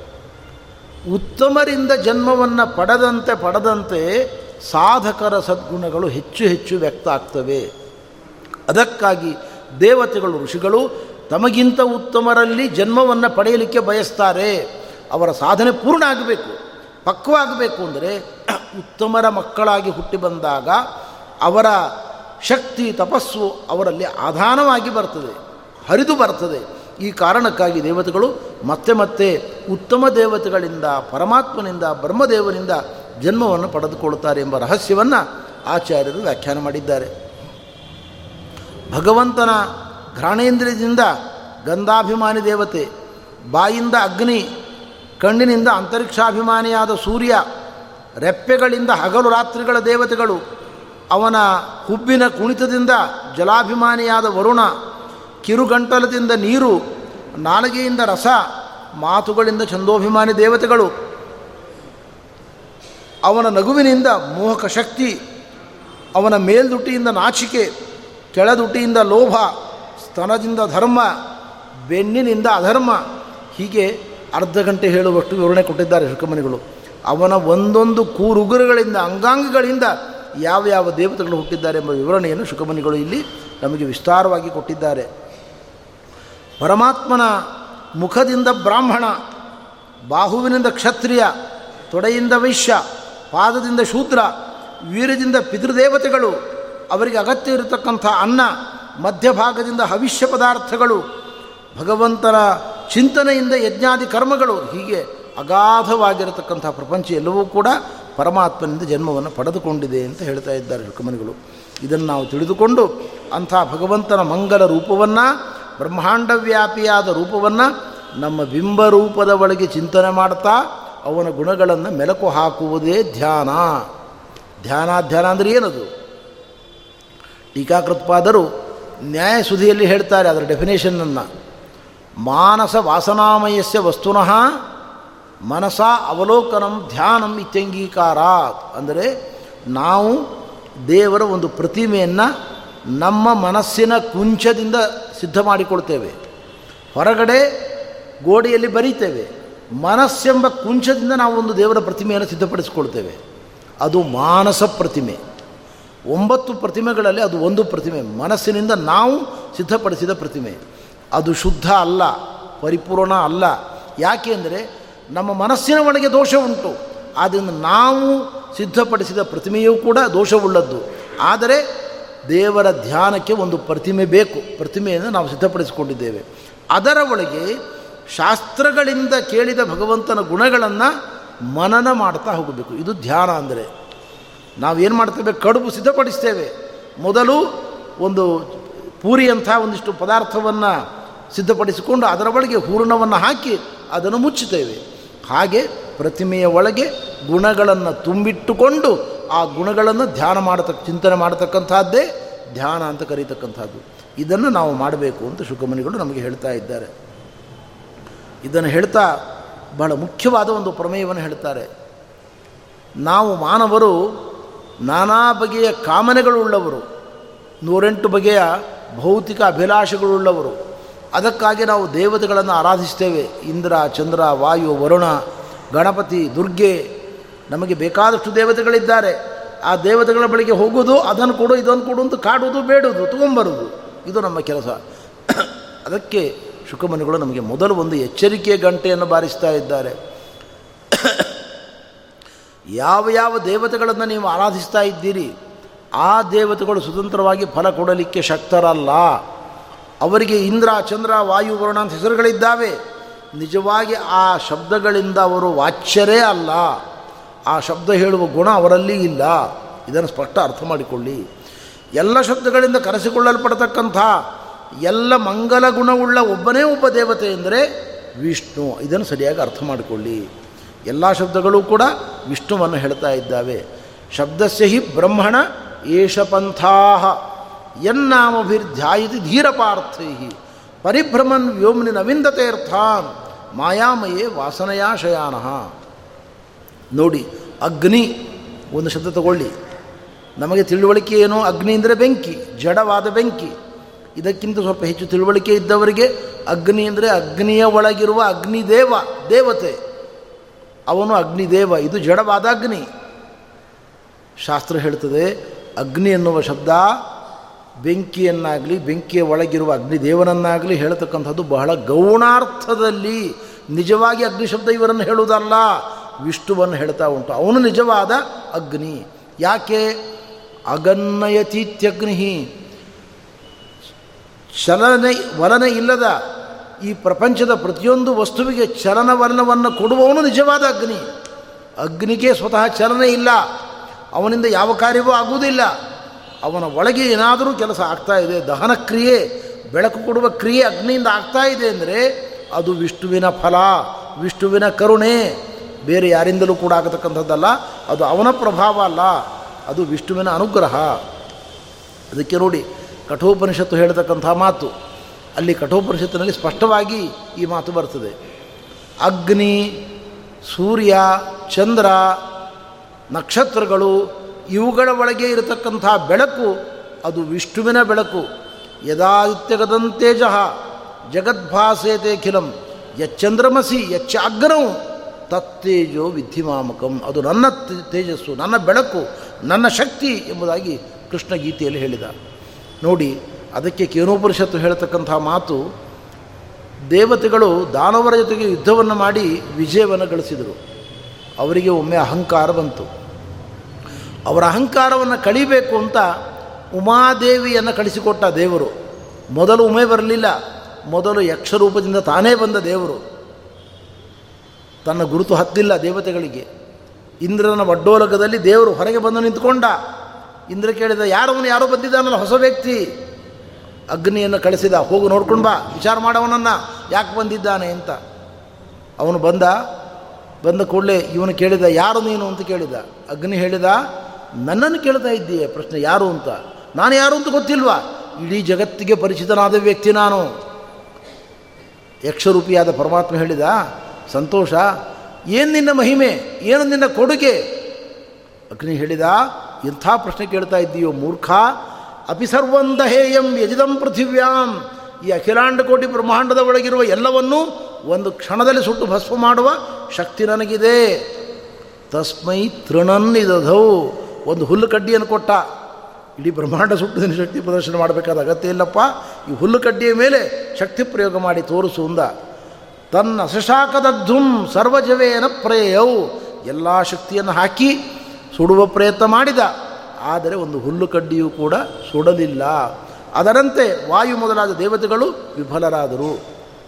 ಆಗ ಉಮಾದೇವಿಯಲ್ಲಿ ಬಂದು ದೇವತೆಗಳಿಗೆ, ನಿಮ್ಮ ವಿಜಯ ಅಲ್ಲ ಅದು ಪರಮಾತ್ಮನ ಅನುಗ್ರಹದಿಂದ ನೀವು ವಿಜಯವನ್ನು ಪಡೆದುಕೊಂಡದ್ದು ವಿಷ್ಣುವಿನ ವಿಜಯ ಎಂಬುದಾಗಿ ದಾನವರ ಮೇಲೆ ದೊರಕಿದ ವಿಜಯದ ಮೂಲ ವಿಷ್ಣು ಎಂಬುದನ್ನು ಉಮಾದೇವಿ ಉಪದೇಶ ಮಾಡಿದ್ಲು. ಇದನ್ನು ಯಾಕೆ ಹೇಳಿದೆ ನಾನು? ಅಗ್ನಿ ಅನ್ನುವ ಒಂದು ಪದ ಜಡವಾದ, ನಿಶ್ಚೇತನವಾದ ಜೀವಜಡಾತ್ಮಕ ಪ್ರಪಂಚವನ್ನು ನಿಶ್ಚೇ, ಅದರಲ್ಲಿ ಚೈತನ್ಯ ಬರುವಂತೆ, ಕಾರ್ಯವನ್ನು ಮಾಡುವಂತೆ ಪ್ರೇರಣೆ ಮಾಡತಕ್ಕಂಥ ಶಕ್ತಿಯನ್ನೇ ಅಗ್ನಿ ಅಂತ ಕರೆಯುವುದು ಹಾಗಾದರೆ ಯಾವುದೇ ಒಂದು ಪದ ನಿಜವಾದ ಅರ್ಥವನ್ನು ಹೇಳುವಾಗ ಅರ್ಥವು ಪರಮಾತ್ಮನಲ್ಲಿ ಮಾತ್ರ ವಿಶ್ರಾಂತವಾಗ್ತದೆ. ಬೇರೆ ಬೇರೆ ದೇವತೆಗಳಲ್ಲಿ ಸೀಮಿತವಾಗಿ ಆ ಗುಣ ಉಂಟು. ಅಲ್ಪವಾದ ಗುಣ ಉಂಟು. ಭಗವಂತನಿಂದ ಕೊಡಮಾಡಲ್ಪಟ್ಟ ಗುಣ ಉಂಟು. ಅದು ಅವರ ಸ್ವಂತಿಕೆ ಅಲ್ಲ. ಭಗವಂತ ಕೊಟ್ಟ ಕರುಣೆ ಎಂಬುದನ್ನು ನಾವು ಅರ್ಥ ಮಾಡಿಕೊಳ್ಬೇಕು. ಆದ್ದರಿಂದ ನಮ್ಮ ಜೀವನದಲ್ಲಿ ನಾವು ದೇವರನ್ನೇ ಆಶ್ರಯಿಸಬೇಕು. ಮಹಾವಿಷ್ಣುವನ್ನೇ ಆರಾಧನೆ ಮಾಡಬೇಕು. ಅವನನ್ನೇ ಶರಣು ಹೋಗಬೇಕು. ಅವನನ್ನೇ ನಾವು ಯಾವಾಗಲೂ ಕೂಡ ಧ್ಯಾನ ಮಾಡಬೇಕು ಎಂಬುದಾಗಿ ಶುಕಮುನಿಗಳು ಒತ್ತಿ ಒತ್ತಿ ನಮಗೆ ಅದನ್ನು ನಿರೂಪಣೆ ಮಾಡಿದ್ದಾರೆ. ಇನ್ನು ಅಂತ್ಯಕಾಲ ಬಂದಾಗ ನಾವೇನು ದೇವರ ಗುಣಗಳನ್ನು ನಿರಂತರ ಚಿಂತನೆ ಮಾಡಿಕೊಂಡು ಬಂದಿದ್ದೇವೆ, ಅದನ್ನು ನಿರಂತರವಾಗಿ ದೇವರ ಧ್ಯಾನದಲ್ಲಿ ಪರ್ಯವಸಾನಗೊಳ್ಳಬೇಕು ಅದಕ್ಕೆ ಮೂಲಾಧಾರದಿಂದ ಆರಂಭ ಮಾಡಿಕೊಂಡು ಶಿರೋಭಾಗದವರೆಗಿರುವ ಚಕ್ರಗಳಲ್ಲಿ ಇರತಕ್ಕಂತಹ ಭಗವದ್ ರೂಪವನ್ನು ಚಿಂತನೆ ಮಾಡ್ತಾ ಶಿರೋ ಮಧ್ಯಭಾಗದಿಂದ ಪ್ರಾಣೋತ್ಕ್ರಮಣವನ್ನು ಮಾಡಿಕೊಳ್ಬೇಕು ಅಂತ ಹೇಳ್ತಾರೆ ಶುಕುಮನಿಗಳು. ಮೂಲಾಧಾರದಲ್ಲಿ ನಾಲ್ಕು ದಲದ ಪದ್ಮ ಉಂಟು. ಇದನ್ನು ಯೋಗ ಪರಿಭಾಷೆಯಲ್ಲಿ ಸ್ವಾಧಿಷ್ಠಾನ ಚಕ್ರ ಅಂತ ಕರೀತಾರೆ. ನಾಭಿಯಲ್ಲಿ ಆರು ದರದ ಪದ್ಮ ಇದೆ. ಇದನ್ನು ಯೋಗ ದರ್ಶನದವರು ಮಣಿಪೂರ ಚಕ್ರ ಅಂತ ಕರೀತಾರೆ. ಹೃದಯದಲ್ಲಿ ಎಂಟು ದರದ ಪದ್ಮ ಇದೆ. ಇದನ್ನು ಅನಾಹತ ಚಕ್ರ ಅಂತ ಯೋಗ ಪರಿಭಾಷೆಯಲ್ಲಿ ಕರೀತಾರೆ. ನಮ್ಮ ಕುತ್ತಿಗೆಯಲ್ಲಿ ವಿಶುದ್ಧಿ ಚಕ್ರ ಅಂತ ಯೋಗ ದರ್ಶನದವರು ಹೇಳ್ತಾರೆ. ಇಂದ್ರಯೋನಿ ಅಂತ ಶಾಸ್ತ್ರ ಹೇಳ್ತಾ ಉಂಟು. ಎರಡು ದರದ ಪದ್ಮ ಉಂಟು ಇಲ್ಲಿ. ಭ್ರೂ ಮಧ್ಯದಲ್ಲಿ ನಾಲ್ಕು ದಳದ ಪದ್ಮ. ಇದನ್ನು ಆಜ್ಞಾಚಕ್ರ ಅಂತ ಯೋಗ ದರ್ಶನದವರು ಕರೀತಾರೆ. ಹನ್ನೆರಡು ದರದ ಪದ್ಮ ನಮ್ಮ ತಲೆಯ ನೆತ್ತಿಯಲ್ಲಿ ಉಂಟು. ಇದನ್ನು ಸಹಸ್ರಾರ ಅಂತ ಕರೀತಾರೆ ಯೋಗ ಪರಿಭಾಷೆಯಲ್ಲಿ. ವಾಸ್ತವಿಕವಾಗಿ ದೇಹವನ್ನು ತುಂಡರಿಸಿ ವೈದ್ಯರು ಪ್ರತಿಯೊಂದು ದೇಹ ಭಾಗವನ್ನು ಕೊರೆದು ನೋಡ್ತಾರಲ್ಲ, ನೋಡಿದ್ರಲ್ಲಿ ಯಾವ ಚಕ್ರವೂ ಇಲ್ಲ ಅಲ್ಲಿ. ವಿಷ್ಣು ತೀರ್ಥರು ಹೇಳ್ತಾರೆ, ಹಾಗಾದರೆ ಪುರಾಣಗಳಲ್ಲಿ ಚಕ್ರಗಳುಂಟು ಅಂತ ಹೇಳ್ತಾರಲ್ಲ, ಪದ್ಮಗಳು ಉಂಟು ಅಂತ ಹೇಳ್ತಾರಲ್ಲ, ಪದ್ಮವೂ ಇಲ್ಲ, ಚಕ್ರವೂ ಇಲ್ಲ ಅಲ್ಲಿ. ಅದಕ್ಕೆ ಅವರು ಹೇಳ್ತಾರೆ, ಪದ್ಮ ಎಂಬ ಶಬ್ದವನ್ನು ಯಾಕೆ ಬಳಸಿದ್ದಾರೆ ಶಾಸ್ತ್ರಗಳಲ್ಲಿ ಅಂದರೆ, ನಿಮಗೆ ದ್ವಿದಲ ಪದ್ಮ ಚತುರ್ದಲ ಪದ್ಮ ಷಡ್ದಲ ಪದ್ಮ ಅಷ್ಟದಲ ಪದ್ಮ ಅಂದ ಕೂಡಲೇ ಎಂಟು ಅಂಶಗಳು ನಿಮ್ಮ ಬುದ್ಧಿಯಲ್ಲಿ ಕ್ಷಣ ಮಾತ್ರದಲ್ಲಿ ಸ್ಫುರಣವಾಗ್ತದೆ. ಆ ಎಂಟು ಭಾಗಗಳು ನಿಮ್ಮ ಬುದ್ಧಿಯಲ್ಲಿ ಸ್ಫುರಣ ಆದ ಕೂಡಲೇ ಪೂರ್ವದಲ್ಲಿ, ಪಶ್ಚಿಮದಲ್ಲಿ ನೈಋತ್ಯದಲ್ಲಿ ಐಶಾನ್ಯದಲ್ಲಿ ಎಂಟು ದಿಕ್ಕುಗಳಲ್ಲಿ ಚಿಂತನೆ ಮಾಡಬೇಕಾದ ಭಗವದ್ ರೂಪಗಳ ಚಿಂತನೆ ಸರಾಗವಾಗಿ ಆಗ್ತದೆ ಎಂಬ ಕಾರಣಕ್ಕಾಗಿ ಪದ್ಮ, ಚಕ್ರ ಎಂಬ ಶಬ್ದಗಳನ್ನು ಬಳಸಿದ್ದಾರೆ ಹೊರತು ಶಾಸ್ತ್ರಕಾರರು. ವಾಸ್ತವಿಕವಾಗಿ ಒಳಗೆ ನೀವು ಕೊರೆದು ದೇಹವನ್ನು ಬಗೆದು ನೋಡಿದಾಗ ಈ ಚಕ್ರಗಳು ಕಾಣಿಸುವುದಿಲ್ಲ. ಇದು ಒಂದು ಅಂಶ. ಆದರೆ ಯೋಗ ಸಿದ್ಧಿಯನ್ನು ಪಡೆದ ಮೇಲೆ ಆ ದೇಹದ ಒಳಭಾಗದಲ್ಲಿ ಅಂತಹ ಒಂದು ವಿನ್ಯಾಸ ಇದೆ ಎಂಬುದನ್ನು ನೀವು ನೋಡಬಲ್ಲರಿ. ಆರಂಭದ ಹಂತದಲ್ಲಿ ನಿಮಗೆ ಯಾವ ಚಕ್ರಗಳು ಕೂಡ ಗೋಚರವಾಗುವುದಿಲ್ಲ. ಆದರೆ ಚಕ್ರ ಮತ್ತು ಪದ್ಮ ಎಂಬ ಶಬ್ದಗಳ ಮೂಲಕ ಜ್ಞಾನಿಗಳು ಎಂಟು ಭಾಗಗಳಲ್ಲಿ ಯಾವ್ಯಾವ ಭಗವಂತನ ರೂಪಗಳನ್ನು, ದೇವತೆಗಳ ರೂಪಗಳನ್ನು ಚಿಂತನೆ ಮಾಡಬೇಕೆಂಬ ಸೌಕರ್ಯಕ್ಕೋಸ್ಕರವಾಗಿ ಈ ಮಾತುಗಳನ್ನು ಆಡಿದ್ದಾರೆ ಎಂಬುದನ್ನು ತಿಳಿದುಕೊಳ್ಳಿ ಅಂತ ವಿಟ್ಟು ತೀರ್ಥರು ನಮಗೆ ತಿಳಿಸಿಕೊಟ್ಟಿದ್ದಾರೆ.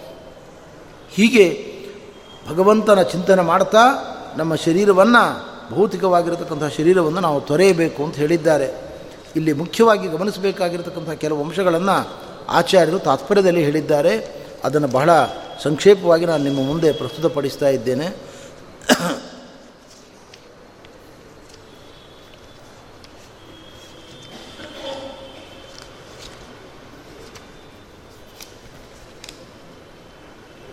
ಸಾಧಕರಾಗಿರತಕ್ಕಂಥ ವ್ಯಕ್ತಿಗಳಲ್ಲಿ ಅಪಕ್ವರು, ಪಕ್ವರು ಅಂತ ಎರಡು ಭಾಗ.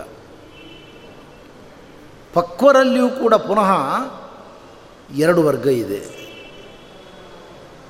ಒಂದು ವರ್ಗ ಪ್ರತೀಕಾಲಂಬನರು ಇನ್ನೊಂದು ವರ್ಗ ವ್ಯಾಪ್ತೋಪಾಸಕರು ಅಂತ. ಯಾರು ಅಪಕ್ವರಿದ್ದಾರೆ, ಅವರಲ್ಲೂ ಕೂಡ ಮೂರು ವರ್ಗ ಇದೆ. ಅಪಕ್ವತರ ಅಪಕ್ವತಮ ಅಪಕ್ವ ಅಂತ. ಕೊನೆ ಮೆಟ್ಟಿನಲ್ಲಿರ್ತಕ್ಕಂಥವರು ಮಹರ್ಲೋಕ. ಅದಕ್ಕಿಂತ ಮೇಲಿನವರು ಮಹರ್ಲೋಕ, ಅದಕ್ಕಿಂತ ಮೇಲಿನವರು ಜನೋಲೋಕ, ತಪೋಲೋಕ. ಯಾರು ಅಪ್ರತೀಕಾಲಂಬನರಿದ್ದಾರೆ, ವ್ಯಾಪ್ತೋಪಾಸಕರಿದ್ದಾರೆ, ಅವರು ಮಾತ್ರ ವೈಕುಂಠ ಲೋಕದ ತನಕ ಹೋಗಬಲ್ಲರು. ವೈಕುಂಠ ಲೋಕದಲ್ಲಿ ಇದ್ದುಕೊಂಡು ತಮ್ಮ ಪ್ರಾರಬ್ಧ ಕರ್ಮವನ್ನು ಅನುಭವಿಸಿ, ಅನಂತರದಲ್ಲಿ ಬ್ರಹ್ಮದೇವರ ಜೊತೆಗೆ ವಿರಜಾನದಿ ಸ್ಥಾನವನ್ನು ಮಾಡಿ, ಭಗವಂತನ ಉದರವನ್ನು ಪ್ರವೇಶ ಮಾಡ್ತಾರೆ. ಇದು ಕ್ರಮ. ಇದೆಲ್ಲ ರಹಸ್ಯವನ್ನು ಕೂಡ ಭಾಗವತದಲ್ಲಿ ಶುಕಮನಿಗಳು ನಮಗೆ ತಿಳಿಸಿಕೊಟ್ಟಿದ್ದಾರೆ. ಈ ಪ್ರಸಂಗದಲ್ಲಿ ಭಗವಂತನಿಂದಲೇ ಜಗತ್ತಿನ ಸೃಷ್ಟಿ, ರಕ್ಷಣೆ, ಲಯ ಎಲ್ಲವೂ ಅವನಿಂದ ಆಗ್ತದೆ ಎಂಬ ಪ್ರಮೇಯವನ್ನು ತಿಳಿಸಿಕೊಳ್ಳಿಕ್ಕೋಸ್ಕರವಾಗಿ ಒಂದು ಸಂಗತಿಯನ್ನು ಹೇಳ್ತಾ ಇದ್ದಾರೆ. ಒಂದು ಕಥೆಯನ್ನು ಹೇಳ್ತಾ ಇದ್ದಾರೆ ಶುಕಮುನಿಗಳು, ಪರೀಕ್ಷಿನ್ ಮಹಾರಾಜರಿಗೆ. ಎಲ್ಲವೂ ದೇವರಿಂದ ಆಗ್ತದೆ ಅಂತ ನಿನಗೆ ತಿಳಿಸ್ಬೇಕಲ್ಲ ನಾನು? ಅದಕ್ಕೊಂದು ಉದಾಹರಣೆ ಕೊಡ್ತೇನೆ ಕೇಳು. ನಾರದರು ತಮ್ಮ ತಂದೆಯಾದ ಬ್ರಹ್ಮದೇವರ ಬಳಿಗೆ ಬಂದರು. ಬ್ರಹ್ಮದೇವರಿಗೆ ನಮಸ್ಕಾರ ಮಾಡಿದರು. ತಂದೆಗೆ ನಮಸ್ಕಾರ ಮಾಡಿ ಒಂದು ಪ್ರಶ್ನೆ ಕೇಳಿದರು. ಏನು ಪ್ರಶ್ನೆ? ಎಲ್ಲ ಜಗತ್ತಿನ ವ್ಯಾಪಾರವನ್ನು ಮಾಡುವವ ವಿಷ್ಣು, ಅವನಿಂದಲೇ ಎಲ್ಲವೂ ಆಗ್ತದೆ ಅಂತ ನಾನು ಕೇಳಿದ್ದೇನೆ. ಆದರೆ ಯಾವಾಗಲೂ ನೀವು ಸೃಷ್ಟಿ ಮಾಡ್ತಾ ಇದ್ದೀರಿ. ನಿಮ್ಮ ವ್ಯಾಪಾರ ಒಂದು ಕ್ಷಣವೂ ವಿಶ್ರಾಂತಿ ರಹಿತವಾಗಿದೆ. ಯಾವಾಗಲೂ ಜಗತ್ ಸೃಷ್ಟಿ ವ್ಯಾಪಾರವನ್ನು ಮಾಡ್ತಾ ಇದ್ದೀರಿ.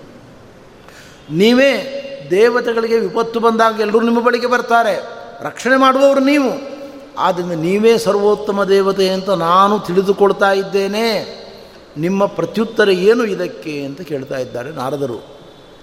ಆವಾಗ ಬ್ರಹ್ಮದೇವರು ಹೇಳಿದರು, ಮಗು ನಾರದ, ಈ ಪ್ರಶ್ನೆಗೆ ಉತ್ತರ ನಿನಗೂ ಗೊತ್ತಿದೆ. ನೀನು ಯಾಕೆ ಕೇಳ್ತಾ ಇದ್ದಿ ಅಂದರೆ, ಸಜ್ಜನರ ಮೇಲಿನ ಅನುಕಂಪೆಯಿಂದ ಸತ್ಯ ಸಾಕ್ಷಾತ್ಕಾರ ಜನರಿಗೆ ಆಗಲಿ ಅಂತ ಈ ಪ್ರಶ್ನೆಯನ್ನು ಕೇಳ್ತಾ ಇದ್ದೆ ಹೊರತು ನಿನಗೆ ಉತ್ತರ ಗೊತ್ತಿಲ್ಲದೆ ಕೇಳಿದ ಪ್ರಶ್ನೆ ಅಲ್ಲ. ನೋಡು ಮಗು, ನಾನು ಸೃಷ್ಟಿ ಮಾಡುವುದಲ್ಲ. ಸೃಜಾಮಿ ತನ್ನಿಯುಕ್ತೋಹಂ. ಭಗವಂತನ ಕರುಣೆಯಿಂದ ನಾನು ಸೃಷ್ಟಿ ವ್ಯಾಪಾರವನ್ನು ಮಾಡ್ತಾ ಇದ್ದೇನೆ. ಹರೋ ಹರತಿ ತದ್ವಶಃ. ಹರ ಶಂಕರ ಹರಿ ಕರುಣೆಯಿಂದ ಸಂಹಾರ ಕ್ರಿಯೆಯಲ್ಲಿ ತೊಡಗಿದ್ದಾನೆ. ಎಲ್ಲರ ಒಳಗೆ ನಿಂತುಕೊಂಡು ಈ ಕಾರ್ಯಗಳನ್ನು ಮಾಡಿ ಮಾಡಿಸುವವನು ಶ್ರೀಹರಿ. ಅವನದ್ದೇ ಎಲ್ಲ ವ್ಯಾಪಾರಗಳು. ನಾವೆಲ್ಲ ಬರೀ ನಿಮಿತ್ತ ಮಾತ್ರ ಎಂಬುದನ್ನು ಅರ್ಥ ಮಾಡಿಕೊಂತ ಬ್ರಹ್ಮದೇವರು ಸ್ಪಷ್ಟವಾದ ಭಾಷೆಯಲ್ಲಿ ಉಪದೇಶ ಮಾಡ್ತಾ ಇದ್ದಾರೆ.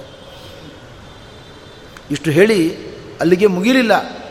ಓಂ ನಮೋ ಭಗವತೆ ತಸ್ಮೈ. ವಾಸುದೇವಾಯ ವೇಧಸೆ ವಾಸುದೇವ ದ್ವಾದಶಾಕ್ಷರ ಮಂತ್ರವನ್ನು ಬ್ರಹ್ಮದೇವರು ಒಂದು ಕ್ಷಣಕಾಲ ಜಪ ಮಾಡಿದರಂತೆ. ಉತ್ತರ ಕೊಡುವುದಕ್ಕಿಂತ ಮುಂಚೆ. ಯಾದವಾರ್ಯರು ವ್ಯಾಖ್ಯಾನ ಮಾಡುವಾಗ ಹೇಳ್ತಾರೆ ಒಂದು ಪ್ರಮೇಯವನ್ನು. ಯಾಕೆ ಧ್ಯಾನ ಮಾಡಿದರು ವಾಸುದೇವ ದ್ವಾದಶಾಕ್ಷರ ಮಂತ್ರ ಅಂದರೆ, ಕೆಟ್ಟದ್ದನ್ನು ಕೇಳಿದ ಪಾಪ ಪ್ರಾಯಶ್ಚಿತ್ತಕ್ಕೋಸ್ಕರ ಮಾಡಿದರು ಅಂತ ಹೇಳ್ತಾರೆ. ಬ್ರಹ್ಮದೇವರು ಸರ್ವಜ್ಞರಲ್ಲ, ಸರ್ವೋತ್ತಮರಲ್ಲ ನಾರದರು ಈ ಮಾತು ಹೇಳಿದರು. ನೀವು ಸರ್ವಜ್ಞರು ಅಂತ ಕಾಣಿಸ್ತದೆ, ಸರ್ವೋತ್ತಮ ಅಂತ ಕಾಣಿಸ್ತದೆ ಅಂತ ಹೇಳಿದರು. ಇದು ಸತ್ಯ ಅಲ್ಲ. ಅಸತ್ಯವನ್ನು ಕೇಳಿದ್ದಕ್ಕೆ ಒಂದು ಪಾಪ ಬರ್ತದೆ. ಪ್ರಾಯಶ್ಚಿತ್ತ ಮಾಡಿಕೊಳ್ಬೇಕು ಎಂಬುದನ್ನು ಜಗತ್ತಿಗೆ ತೋರಿಸ್ಲಿಕ್ಕೋಸ್ಕರ ಬ್ರಹ್ಮದೇವರು ಆ ಕಾಲದಲ್ಲಿ ವಾಸುದೇವ ದ್ವಾದಶಾಕ್ಷರ ಮಂತ್ರವನ್ನು ಪಠನ ಮಾಡಿದರಂತೆ. ಇದರಿಂದ ನಾವು ತಿಳ್ಕೊಳ್ಬೇಕಾದ ಸಂಗತಿ ಏನು ಅಂದರೆ, ನಮ್ಮನ್ನು ಯಾರ್ಯಾರೋ ಸ್ತೋತ್ರ ಮಾಡ್ತಾರೆ, ಸುಳ್ಳು ಸುಳ್ಳೆ ಹೇಳ್ತಾರೆ, ಇಲ್ಲದ ಗುಣಗಳನ್ನು ವರ್ಣನೆ ಮಾಡ್ತಾರೆ. ಅದಕ್ಕೆ ನಾವು ಎಂದು ಪ್ರೋತ್ಸಾಹ ಕೊಡಬಾರದು. ಸರ್ವಜ್ಞರಾದ ಬ್ರಹ್ಮದೇವರು, ಹದಿನಾಲ್ಕು ಲೋಕಗಳ ಒಡೆಯರಾದ ಬ್ರಹ್ಮದೇವರು, ಅವರನ್ನು ಕುರಿತು ಸ್ತೋತ್ರಗಳನ್ನು ಮಾಡಿದರೆ ಅವರು ಸರ್ವಥಾ ಒಪ್ಪಿಕೊಳ್ಳುವುದಿಲ್ಲ. ಅವರು ಹೇಳ್ತಾರೆ, ವಿಷ್ಣುವಿನ ಮಾಯೆಯಿಂದ ನನ್ನನ್ನು ಜನರು ಜಗದ್ಗುರು ಅಂತ ಕರೀತಾ ಇದ್ದಾರೆ. ನಿಜವಾಗಿ ನನಗೇನೂ ಗೊತ್ತಿಲ್ಲ, ನಾನು ಗುರುವೇ ಅಲ್ಲ ಅಂತ ವಿನಯವನ್ನು ಬ್ರಹ್ಮದೇವರು ಜಗತ್ತಿಗೆ ಪ್ರದರ್ಶನ ಮಾಡಿದ್ದಾರೆ. ಆದ್ದರಿಂದ ಇಂಥ ಒಂದು ಮಹಾಮಹಿಮೆ ಉಳ್ಳವನು ನಾರಾಯಣ ಎಂಬುದನ್ನು ನಾವು ತಿಳಿದುಕೊಳ್ಬೇಕು. ದ್ರವ್ಯಂ ಕರ್ಮಚ ಕಾಲಶ್ಚ ಸ್ವಭಾವೋ ಜೀವಯೇವಚ ಯದನುಗ್ರಹ ಸಂತಿನ ಸಂತಿ ಯದುಪೇಕ್ಷೆಯ ಪರಮಾತ್ಮನಿಂದಲೇ ಪ್ರಕೃತಿ, ಕಾಲ, ಎಲ್ಲ ಪದಾರ್ಥಗಳು ಕೂಡ ಅಸ್ತಿತ್ವವನ್ನು ಉಳಿಸಿಕೊಂಡಿದ್ದಾವೆ. ಅವುಗಳ ಕಾರ್ಯವನ್ನು ಮಾಡ್ತಾ ಇದ್ದಾವೆ. ಎಲ್ಲ ವೇದಗಳು ನಾರಾಯಣನ ಮಹಿಮೆಯನ್ನು ಕೊಂಡಾಡ್ತಾ ಇದ್ದಾವೆ. ನಾರಾಯಣ ಪರಾವೇದಾಹ, ನಾರಾಯಣ ಪರ ಮಖಾಹ ಎಲ್ಲ ಯಜ್ಞಗಳು ನಾರಾಯಣನ ಪ್ರೀತಿಗಾಗಿ ಮಾಡುವಂತಹದ್ದು ಜಗತ್ತಿನ ಎಲ್ಲ ಚಟುವಟಿಕೆಗಳು ಭಗವಂತನ ಅನುಗ್ರಹದಿಂದ ಇರತಕ್ಕಂಥದ್ದು. ಒಂದು ಸಂಗತಿಯನ್ನು ಹೇಳ್ತೇನೆ ಕೇಳು ನಿನಗೆ. ನಾರದ ಪರಮಾತ್ಮ ಬ್ರಹ್ಮಾಂಡವನ್ನು ಸೃಷ್ಟಿ ಮಾಡುವುದಕ್ಕಿಂತ ಮುಂಚೆ ಎಲ್ಲ ತತ್ವಗಳನ್ನು ಸೃಷ್ಟಿ ಮಾಡಿದ. ನಮ್ಮನ್ನೆಲ್ಲ ಕರೆದ, ಕರೆದು ಹೇಳಿದ, ಬ್ರಹ್ಮಾಂಡವನ್ನು ನಿರ್ಮಾಣ ಮಾಡಿರಿ ಅಂತ ನಮಗೆ ಆದೇಶವನ್ನು ಕೊಟ್ಟ. ನಾವೆಲ್ಲ ದೇವತೆಗಳು ಒಗ್ಗೂಡಿದೆವು, ಬ್ರಹ್ಮಾಂಡವನ್ನು ನಿರ್ಮಾಣ ಮಾಡಬೇಕು ಅಂತ ಹೊರಟವು. ಆದರೆ ಸಾಧ್ಯ ಆಗಲಿಲ್ಲ. ಯಾಕೆಂದರೆ ಯಾವುದನ್ನು ಹೇಗೆ ಬೆರೆ, ಬೆರಕೆ ಮಾಡಬೇಕು, ಕಲಬೆರಕೆ ಮಾಡಬೇಕು ಅನ್ನುವ ವಿಜ್ಞಾನ ನಮಗೆ ಗೊತ್ತಿಲ್ಲ.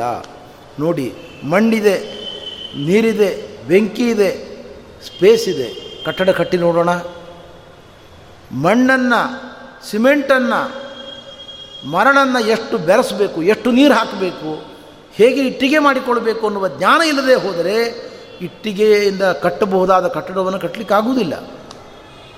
ಎಷ್ಟು ನೀರು ಹಾಕಬೇಕು ಮಣ್ಣಿಗೆ? ಅದರ ಹತ್ತರಷ್ಟು ನೀರು ಹಾಕಿದರೆ ಕಟ್ಟಡ ಆಗುವುದಿಲ್ಲ.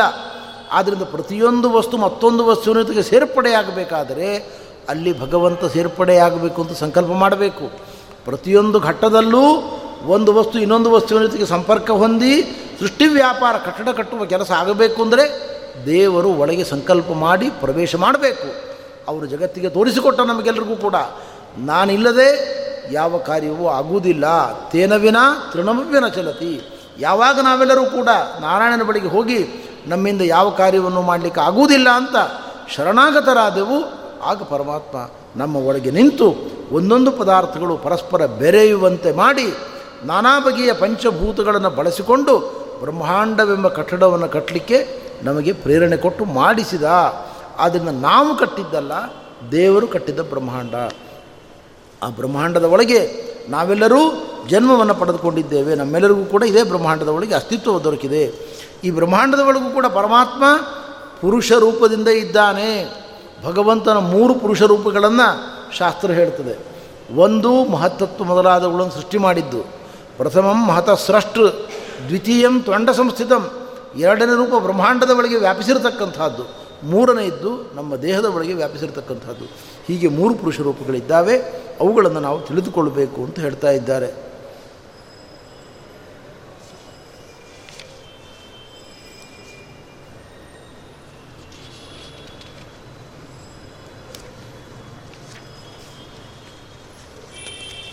ಬ್ರಹ್ಮದೇವರು ಹೇಳಿದರು, ಮಗು ನಾರದ, ನನ್ನ ಜೀವನದಲ್ಲಿ ಹಾಸ್ಯಕ್ಕೂ ಕೂಡ ನಾನು ಸುಳ್ಳು ಹೇಳಿದ್ದಿಲ್ಲ. ನ ಭಾರತೀ ಮೇಂಗ ಮೃಷೋಪರಕ್ಷತೆ. ನಕರ್ಹಿ ಚಿನ್ಮೇ ಮನಸೋ ಮೃಷಾಗತಿ ನಮೇ ಹೃಷಿಕಾಣಿ ಪದಂತೆ ಅಸತ್ಪಥೆ ಎನ್ಮೇ ಹೃದ ಔತ್ಕಂಠ್ಯವತಾ ಧೃತೋಹರಿಹಿ ಹಗಲಿರುಳು ದೇವರ ಧ್ಯಾನ ಮಾಡ್ತಾ ಇದ್ದೇನೆ, ವಿಷ್ಣುವಿನ ಧ್ಯಾನ ಮಾಡ್ತಾ ಇದ್ದೇನೆ. ಆದ್ದರಿಂದ ನನ್ನ ಮನಸ್ಸು ಎಂದೂ ಕೆಟ್ಟದ್ದನ್ನು ಚಿಂತನೆ ಮಾಡಿಲ್ಲ, ನಾಲಿಗೆ ಎಂದೂ ಸುಳ್ಳು ಹೇಳಿಲ್ಲ. ನನ್ನ ಇಂದ್ರಿಯಗಳು ವ್ಯರ್ಥ ಕಾರ್ಯವನ್ನು ಎಂದೂ ಮಾಡಿಲ್ಲ. ನಾನು ಸುಳ್ಳು ಹೇಳುವುದಿಲ್ಲ ಮಗು, ವಿಷ್ಣುವೇ ಜಗಜ್ಜನ್ಮಾಧಿಕಾರಣ. ಅವನೇ ಜಗತ್ತಿನ ತಂದೆ. ಅವನೇ ರಕ್ಷಕ, ಅವನೇ ಸಂಹಾರಕ. ಎಲ್ಲ ಕಾರ್ಯಗಳು ಶ್ರೀಹರಿಯ ಕರುಣೆಯಿಂದ ನಡೀತಕ್ಕಂಥದ್ದು ಎಂಬುದು ಇದು ಸತ್ಯ. ಸತ್ಯಸ್ಯ ಸತ್ಯ. ಇದನ್ನು ನೀನು ನಂಬು ಎಂಬುದಾಗಿ ನಾಡದ ನಿಮಿತ್ತವನ್ನಾಗಿ ಮಾಡಿಕೊಂಡು ನಮಗೆಲ್ಲರಿಗೂ ಕೂಡ ಉಪದೇಶವನ್ನು ಮಾಡಿದ್ದಾರೆ. ಮುಂದುವರೆದು ಬ್ರಹ್ಮದೇವರಿಗೆ ಪರಮಾತ್ಮ ಆದೇಶವನ್ನು ಕೊಟ್ಟ ಸಂಗತಿಯನ್ನು ನೆನಪು ಮಾಡಿಕೊಳ್ತಾ ಇದ್ದಾರೆ. ಸೃಷ್ಟಿಯ ಆರಂಭದಲ್ಲಿ ಪರಮಾತ್ಮ ಬ್ರಹ್ಮದೇವರಿಗೆ ಜನ್ಮವನ್ನು ಕೊಟ್ಟ, ತನ್ನ ನಾಭಿ ಕಮಲದಿಂದ ಜನ್ಮವನ್ನು ಕೊಟ್ಟ. ಬ್ರಹ್ಮದೇವರು ನಾಭಿ ಕಮಲದ ಒಳಗೆ ಕುಳಿತುಕೊಂಡು ನೋಡ್ತಾ ಇದ್ದಾರೆ, ಎಲ್ಲ ಕಡೆಯಲ್ಲಿ ನೀರು. ಏನೂ ಕಾಣಿಸ್ತಾ ಇಲ್ಲ ಅವರಿಗೆ. ಒಂದು ಕ್ಷಣ ಆಲೋಚನೆ ಮಾಡಿದರು, ನಾನು ಹುಟ್ಟಿದ್ದಂತೂ ಹೌದು, ಜನ್ಮ ಕೊಟ್ಟವರು ಯಾರು? ಯಾರೂ ಕಾಣಿಸ್ತಾ ಇಲ್ಲ ಇಲ್ಲಿ. ಕಮಲದ ಒಳಗೆ ನಾನಿದ್ದೇನೆ. ಸ್ವಲ್ಪ ಕಮಲದಿಂದ ಕೆಳಗಿಳಿದು ನೀರಿನ ಒಳಗೆ ಹೋಗಿ ನೋಡೋಣ ಅಂತ ಹೊರಟರು. ಕೆಳಗೆ ಇಳಿದರು ಇಳಿದ್ರು, ಇಳಿತಾನೇ ಇದ್ದಾರೆ. ಎಷ್ಟು ವರ್ಷ ಕೆಳಗಿಳಿದರೂ? ಮೂಲ ಕಾಣಿಸ್ತಾ ಇಲ್ಲ. ಮತ್ತೆ ಮೇಲೆ ಬಂದು ಕಮಲದಲ್ಲಿ ಕೂತ್ಕೊಂಡ್ರು. ಏನು ಮಾಡಬೇಕೀಗ? ನಾನು ಹುಟ್ಟಿದ್ದು ಯಾಕೆ? ಹುಟ್ಟಿಸಿದವರು ಯಾರು? ನನ್ನ ಕರ್ತವ್ಯ ಏನು? ಯಾವುದು ಬ್ರಹ್ಮದೇವರಿಗೆ ಹೊಳಿದಿಲ್ಲ. ಆವಾಗ ಏನು ಮಾಡಿದರು ಬ್ರಹ್ಮದೇವರು? ಏನು ಮಾಡಬೇಕು ಅಂತ ಗೊತ್ತಾಗಲಿಲ್ಲ. ಆವಾಗ ಅವರಿಗೆ ಆಲೋಚನೆ ಬಂದದ್ದು ದೇವರ ಸ್ಮರಣೆಯನ್ನು ಮಾಡಬೇಕು. ದೇವರು ಎಲ್ಲ ಸಮಸ್ಯೆಗಳಿಗೆ ಪರಿಹಾರವನ್ನು ಕೊಡ್ತಾನೆ ಅಂತ ಬ್ರಹ್ಮದೇವರಿಗೆ ಗೊತ್ತಾಯಿತು. ಕ್ಷಣದಲ್ಲಿ ದೇವರ ಧ್ಯಾನ ಮಾಡಲಿಕ್ಕೆ ಪ್ರಾರಂಭ ಮಾಡಿದರು. ಆವಾಗ ಪರಮಾತ್ಮ ಹೇಳಿದ, ತಪ ತಪ. ದೇವರ ಧ್ಯಾನ ಒಂದೇ, ಎಲ್ಲ ಸಮಸ್ಯೆಗಳಿಗೆ ಪರಿಹಾರವನ್ನು ಕೊಡುತ್ತದೆ. ನಾವು ಸಮಸ್ಯೆಗಳನ್ನು ಹುಟ್ಟು ಹಾಕಿಕೊಂಡು ಅದರ ಪರಿಹಾರಕ್ಕಾಗಿ ನಾವು ಪ್ರಯತ್ನಗಳನ್ನು ಮಾಡ್ತೇವೆ. ಮತ್ತಷ್ಟು ಹೊಸ ಸಮಸ್ಯೆಗಳನ್ನು ಸೃಷ್ಟಿ ಮಾಡಿಕೊಡ್ತೇವೆ ದೇವರ ಧ್ಯಾನ ಮಾಡಿದರೆ ಸಮಸ್ಯೆಗಳ ಪರಿಹಾರದ ಉಪಾಯಗಳನ್ನು ದೇವರು ನಮಗೆ ತಿಳಿಸಿಕೊಡ್ತಾರೆ ಹಾಗೆ ಬ್ರಹ್ಮದೇವರು ಜಗತ್ತಿಗೆ ಒಂದು ಪಾಠವನ್ನು ಕೊಟ್ಟರು. ನಾವು ಏನೇ ಸಮಸ್ಯೆ ಬಂದರೂ ಕೂಡ ದೇವರ ಧ್ಯಾನವನ್ನು ಮಾಡಬೇಕು, ದೇವರ ಸ್ಮರಣೆಯನ್ನು ಮಾಡಬೇಕು. ಸಮಸ್ಯೆಗಳು ತಾನಾಗಿ ಕರಗಿ ಹೋಗ್ತವೆ ಎಂಬ ಸತ್ಯವನ್ನು ತೋರಿಸಿಕೊಟ್ಟರು ಜಗತ್ತಿಗೆ. ಬ್ರಹ್ಮದೇವರು ಪರಮಾತ್ಮನ ಧ್ಯಾನವನ್ನು ಮಾಡ್ತಾ ಇದ್ದಾರೆ. ಹಿಂದಿನ ಬ್ರಹ್ಮಕಲ್ಪದಲ್ಲಿ ಹೇಗೆ ಬ್ರಹ್ಮಾಂಡ ಇತ್ತು, ಹೇಗೆ ಸೃಷ್ಟಿಯಾಯಿತು ಎಂಬುದನ್ನು ಪರಮಾತ್ಮ ಆ ವಿಜ್ಞಾನವನ್ನು ಬ್ರಹ್ಮದೇವರಿಗೆ ಕೊಟ್ಟಿದ್ದಾನೆ. ಅದೆಲ್ಲವನ್ನು ಬ್ರಹ್ಮದೇವರು ತಿಳಿದುಕೊಂಡು ಈ ಬ್ರಹ್ಮಕಲ್ಪದಲ್ಲಿ ಸೃಷ್ಟಿ ವ್ಯಾಪಾರದಲ್ಲಿ ತಮ್ಮನ್ನು ತೊಡಗಿಸಿಕೊಂಡಿದ್ದಾರೆ. ಹರಿಸೇವೆಯನ್ನು ಮಾಡಿದ್ದಾರೆ. ಪರಮಾತ್ಮನನ್ನು ಕೇಳಿದರು ಸ್ವಾಮಿ, ನನಗೆ ನೀನು ತತ್ವೋಪದೇಶವನ್ನು ಮಾಡು, ತತ್ವ ರಹಸ್ಯಗಳನ್ನು ಹೇಳಿಕೊಡು ಅಂತ ಬ್ರಹ್ಮದೇವರು ಕೇಳಿದರು. ಆವಾಗ ದೇವರು ಉಪದೇಶ ಮಾಡಿರ್ತಕ್ಕಂಥದ್ದೇ ಚತುಶ್ಲೋಕಿ ಭಾಗವತ ಅಂತ ಕರೀತಾರೆ. ನಾಲ್ಕು ಶ್ಲೋಕಗಳನ್ನು ಒಳಗೊಂಡಿರ್ತಕ್ಕಂಥ ಭಾಗವತ. ಇಡೀ ಭಾಗವತವನ್ನು ಪಾರಾಯಣ ಮಾಡಲಿಕ್ಕೆ ಆಗದೇ ಇದ್ದರೂ ಕೂಡ ನಿತ್ಯ ಈ ನಾಲ್ಕು ಶ್ಲೋಕಗಳನ್ನು ಕಡ್ಡಾಯವಾಗಿ ಪಾರಾಯಣ ಮಾಡಬೇಕು. ಪರಮ ಮಾಂಗಲಿಕವಾಗಿರತಕ್ಕಂಥದ್ದು. ಏನು ಹೇಳಿದ ಪರಮಾತ್ಮ ವಿಷ್ಣು ಬ್ರಹ್ಮದೇವರಿಗೆ? ಅಹಮೇವಾಸಮಗ್ರೇ ನಾಣ್ಯದಿತ್ಸದ ಸತ್ಪರಂ ಪಶ್ಚಾದಹಂ ತ್ವಮೇತಚ್ಚ ಯೋಪಶಿಷ್ಯೇತ ಸೋಸ್ಮ್ಯಹಂ ಮಗು ಬ್ರಹ್ಮನ್ನ ಇದನ್ನು ತಿಳಿದುಕೋ. ಸೃಷ್ಟಿಯ ಮೊದಲು ಇದ್ದದ್ದು ನಾನು. ಕೊನೆಗೆ ಉಳಿಯುವವನು ನಾನು. ಮಧ್ಯದಲ್ಲಿ ನೀವೆಲ್ಲ ಬಂದು ಹೋಗುವವರು. ಹಾಗಿದ್ದರೆ ಅಂತಿಮವಾಗಿ ಇರತಕ್ಕಂಥವನು ಅನಾದ್ಯನಂತ ಕಾಲಗಳಲ್ಲಿ ನಿರ್ವಿಕಾರನಾಗಿ ಶಶ್ವದೇಕ ಪ್ರಕಾರನಾಗಿ, ಜಗತ್ತಿಗೆ ಅನುಗ್ರಾಹಕನಾಗಿ ಇರುವವನು ಯಾರು? ನಾನು ಒಬ್ಬನೇ. ಅಹಮೇವ ಆಸಮಗ್ರೇ. ನಾಣ್ಯದ ಸತ್ಪರಂ. ಈ ಪಂಚಭೂತಗಳಾಗಲಿ, ಪಾಂಚಭೂತಗಳನ್ನು ಒಳಗೊಂಡ, ಪಾಂಚಭೂತಿಕವಾದ ಈ ಬ್ರಹ್ಮಾಂಡವಾಗಲಿ, ಇದರ ಒಳಗಿನ ಹದಿನಾಲ್ಕು ಲೋಕಗಳಾಗಲಿ, ಇದರ ಒಡೆಯರಾಗಲಿ, ಈ ಜೀವರಾಶಿಗಳಾಗಲಿ ಯಾರೂ ಪ್ರಳಯಕಾಲದಲ್ಲಿ ಇಲ್ಲ. ಯಾರೂ ಇರಲಿಲ್ವೇ ಪ್ರಳಯ ಕಾಲದಲ್ಲಿ ವೇದಗಳಿತ್ತು, ಐವತ್ತೊಂದು ವರ್ಣಗಳಿತ್ತು.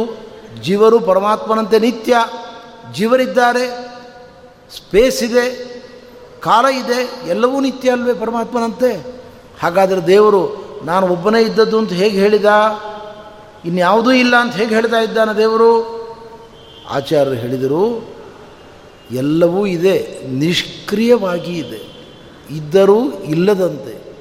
ಆದ್ದರಿಂದ ಪರಮಾತ್ಮ ಹೇಳ್ತಾ ಇದ್ದಾನೆ ಕಾಲ ಇದೆ, ಪ್ರಕೃತಿ ಇದೆ, ಜೀವರಿದ್ದಾರೆ, ಎಲ್ಲವೂ ನಿರ್ವೀರ್ಯವಾಗಿದೆ, ನಿಷ್ಕ್ರಿಯವಾಗಿದೆ.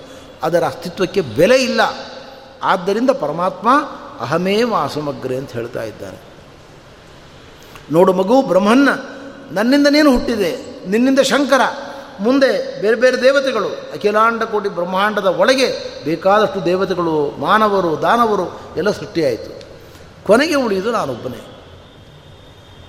ಅಹಮೇವ ಸಮಗ್ರೆ ನಾಣ್ಯದ ಪರಹಂ ಪಶ್ಚಾದಹಂ ತ್ವಂ ಏತಚ್ಚ ಯೋಗ ಶಿಷ್ಯೇತ ಸೋಸ್ಮ್ಯಹಂ ಕೊನೆಗೆ ಉಳ್ಕೊಡೋದು ನಾನೊಬ್ಬನೇ ಇದರಿಂದ ಇನ್ನೊಂದು ತತ್ವವನ್ನು ತಿಳಿಸಿಕೊಡ್ತಾ ಇದ್ದಾರೆ ಪರಮಾತ್ಮ.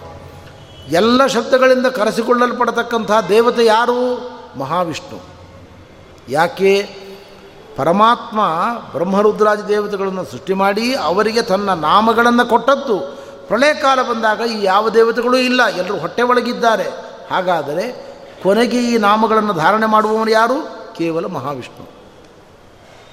ಈ ಮಾತು ದೇವಕಿಯ ಬಾಯಿಂದ ಬಂದಿದೆ ಭಾಗವತದಲ್ಲಿ. ನಷ್ಟೇ ಲೋಕೆ ದ್ವಿಪರಾರ್ಥಾವಸಾನೆ ಮಹಾಭೂತೇಶ್ವಾದಿಭೂತಂಗತೇಶು ವ್ಯಕ್ತೇ ವ್ಯಕ್ತಂ ಕಾಲವೇಗೇನ ಯಾತೆ ಭವಾನೇಕ ಶಿಷ್ಯತೆ ಅಶೇಷ ಸಂಜ್ಞ. ಎಲ್ಲ ಶಬ್ದಗಳಿಂದ ಕರೆಸಿಕೊಳ್ಳಲ್ಪಡುವ ಒಬ್ಬ ದೇವತೆ ಅಂತ ಇರುವುದಾದರೆ ಅದು ನೀನು ಮಹಾವಿಷ್ಣು. ಯಾಕೆ? ಪ್ರಳಯ ಕಾಲದಲ್ಲಿ ಶಂಕರ ಎಂಬ ಶಬ್ದ ಯಾರನ್ನು ಹೇಳಬೇಕು? ಶಂಕರ ಇಲ್ಲ, ನಿನ್ನ ಹೊಟ್ಟೆ ಒಳಗಿದ್ದಾನೆ. ಚತುರ್ಮುಖ, ನಿನ್ನ ಹೊಟ್ಟೆ ಒಳಗಿದ್ದಾನೆ. ವಾಯು ನಿನ್ನ ಹೊಟ್ಟೆ ಒಳಗಿದ್ದಾನೆ. ಮೂವತ್ತ್ಮೂರು ಕೋಟಿ ದೇವತೆಗಳು, ದಾನವರು, ಮಾನವರು, ಪಶುಪಕ್ಷಿಗಳು, ಇದಕ್ಕೆ ಮೂಲಭೂತವಾದ ಎಲ್ಲ ಪಂಚಭೂತಗಳು, ಎಲ್ಲವೂ ನಿನ್ನ ಹೊಟ್ಟೆ ಒಳಗೆ ಅಡಗಿ ಕುಳಿತಿದೆ. ಹಾಗಿದ್ದರೆ ಸೃಷ್ಟಿಯ ನಂತರದಲ್ಲಿ ಯಾವ್ಯಾವ ಶಬ್ದಗಳಿಂದ ನಾವು ದೇವತೆಗಳನ್ನು ಕರೆದವು, ಮಾನವರನ್ನು ಕರೆದವು, ದಾನವರನ್ನು ಕರೆದವು ಪಶು ಪಶುಪಕ್ಷಿಗಳನ್ನು ಕರೆದವು, ಆ ಎಲ್ಲ ಶಬ್ದಗಳು ನಿನ್ನ ಶಬ್ದಗಳು. ನಿನ್ನ ಶಬ್ದಗಳನ್ನೇ ವ್ಯವಹಾರಕ್ಕಾಗಿ ನೀನು ಎಲ್ಲ ಕಡೆಗೆ ಕೊಟ್ಟದ್ದು, ಎಲ್ಲ ಶಬ್ದಗಳಿಂದ ಕರೆಸಿಕೊಳ್ಳಲ್ಪಡತಕ್ಕಂಥ ಸರ್ವೋತ್ತಮ ದೇವತೆ ನೀನು. ಎರಡನೇ ಶ್ಲೋಕ, ಋತೇರ್ಥಂ ಯತ್ ಪ್ರತೀಯೇತ ನ ಪ್ರತೀಯೇತ ಚಾತ್ಮನೆ ತದ್ವಿದ್ಯಾದಾತ್ಮನೋ ಮಾಯಾಂ ಯಥಾಭಾಸೋ ಯಥಾತಮಃ. ಪರಮಾತ್ಮ ಹೇಳ್ತಾ ಇದ್ದಾನೆ, ಬ್ರಹ್ಮನ್ ಇದನ್ನು ಚೆನ್ನಾಗಿ ತಿಳಿದುಕೋ. ಜಗತ್ತಿನ ಸೃಷ್ಟಿ ವ್ಯಾಪಾರವನ್ನು ನಾನು ಮಾಡಿದ್ದೇನೆ ನನ್ನ ಲಾಭಕ್ಕೋಸ್ಕರ ಅಲ್ಲ, ನನ್ನ ಪ್ರಯೋಜನಕ್ಕೋಸ್ಕರ ಅಲ್ಲ, ನಿಮಗಾಗಿ ಮಾಡಿದ್ದು. ನಮ್ಮ ಕಣ್ಮುಂದೆ ಕಾಣತಕ್ಕಂಥ ಈ ಜೀವರು, ಜಡವಸ್ತುಗಳು ಇದೆಲ್ಲವೂ ಸತ್ಯ. ಇದು ಸುಳ್ಳಲ್ಲ. ನನ್ನ ಮಹಿಮೆಯನ್ನು ಅರ್ಥ ಮಾಡಿಕೊಳ್ಳಲಿಕ್ಕೆ ಜಗತ್ತು ನಿಮಗೆ ಮಾಧ್ಯಮ. ಪ್ರತಿಯೊಂದು ಜಡವಸ್ತುವನ್ನು ಕಂಡು ಅದನ್ನು ನೀವು ಒಳಹೊಕ್ಕು ನೋಡಿ ಭಗವಂತನ ಮಹಿಮೆಯನ್ನು ಅರ್ಥ ಮಾಡಿಕೊಳ್ಬೇಕು ಚಿತ್ರ ವಿಚಿತ್ರವಾದ ಪ್ರಾಣಿಗಳು, ಪಕ್ಷಿಗಳು, ಆಕಾಶಕಾಯಿಗಳು, ಇವುಗಳನ್ನು ನೋಡಿ ದೇವರ ಮಹಿಮೆ ಎಷ್ಟು ವಿಚಿತ್ರವಾಗಿದೆ. ಎಷ್ಟು ಅದ್ಭುತವಾಗಿದೆ ಎಂಬುದನ್ನು ನೀವು ಅರ್ಥ ಮಾಡಿಕೊಳ್ಳುವ ಪ್ರಯತ್ನವನ್ನು ಮಾಡಬೇಕು. ಜಗತ್ತಿನ ಪ್ರತಿಯೊಂದು ಜಡ ಚೇತನ ವಸ್ತುಗಳು ಹರಿಯ ಮಹಿಮೆಯನ್ನು ಅರ್ಥ ಮಾಡಿಕೊಳ್ಳಲಿಕ್ಕೆ ಮಾಧ್ಯಮವಾಗಿ ಕೊಡಲ್ಪಟ್ಟವುಗಳು. ಇದರ ಒಳಗೇನೆ ಜೀವನ ಕಳಿಬೇಡಿ ಇದನ್ನು ಕೊಟ್ಟ ದೇವರ ಕಡೆಗೆ ನಿಮ್ಮ ಮನಸ್ಸನ್ನು ಹರಿಸ್ರಿ. ದೇವರನ್ನು ಚಿಂತನೆ ಮಾಡಲಿಕ್ಕೆ ಈ ಜೀವನಾತ್ಮಕ ಪ್ರಪಂಚ ನಿಮ್ಮ ಅಧ್ಯಯನದ ವಿಷಯವಾಗಬೇಕು. ಇಷ್ಟೇ ಅಲ್ಲ, ಇನ್ನೊಂದು ತತ್ವ ಉಂಟು ಇದರಲ್ಲಿ. ಇದೆಲ್ಲ ಜಗತ್ತು ನನ್ನ ಕೊಡುಗೆ ನನ್ನ ಅಧೀನ, ನನ್ನಿಂದ ಉಪಾಶ್ರಿತ. ನಾನಿಲ್ಲದೆ ಇದಕ್ಕೆ ಅಸ್ತಿತ್ವ ಇಲ್ಲ, ಪ್ರವೃತ್ತಿ ಇಲ್ಲ, ಯಾವ ಕಾರ್ಯವೂ ಇಲ್ಲ. ಅದಕ್ಕೆ ಆಚಾರ ಉದಾಹರಣೆ ಕೊಡ್ತಾರೆ, ಬಹಳ ಸುಂದರವಾದ ಉದಾಹರಣೆ. ನಾವು ತಿರುಪತಿಯ ಶ್ರೀನಿವಾಸನ ರಥವನ್ನು ಎಳ್ಕೊಂಡು ಬರ್ತಾ ಇರ್ತೇವೆ. ಆ ಶ್ರೀನಿವಾಸನ ರಥದಲ್ಲಿ ಒಳ್ಳೆ ಮೂರ್ನಾಲ್ಕು ಜನ ಶ್ರೀವೈಷ್ಣವರು, ಅರ್ಚಕರು ಒಳ್ಳೆ ಮಡಿ ಉಟ್ಕೊಂಡು, ಶಾಲು ಹೊತ್ಕೊಂಡು ಶೋಭಾಯಮಾನವಾಗಿ ಸ್ವಾಮಿಯ ರಥದಲ್ಲಿ ಕುತ್ಕೊಂಡಿರ್ತಾರೆ. ನಾವೇನಂತೇವೆ? ಶ್ರೀನಿವಾಸದ ರಥ ಬರ್ತಾ ಇದೆ ಅಂತೇವೆ.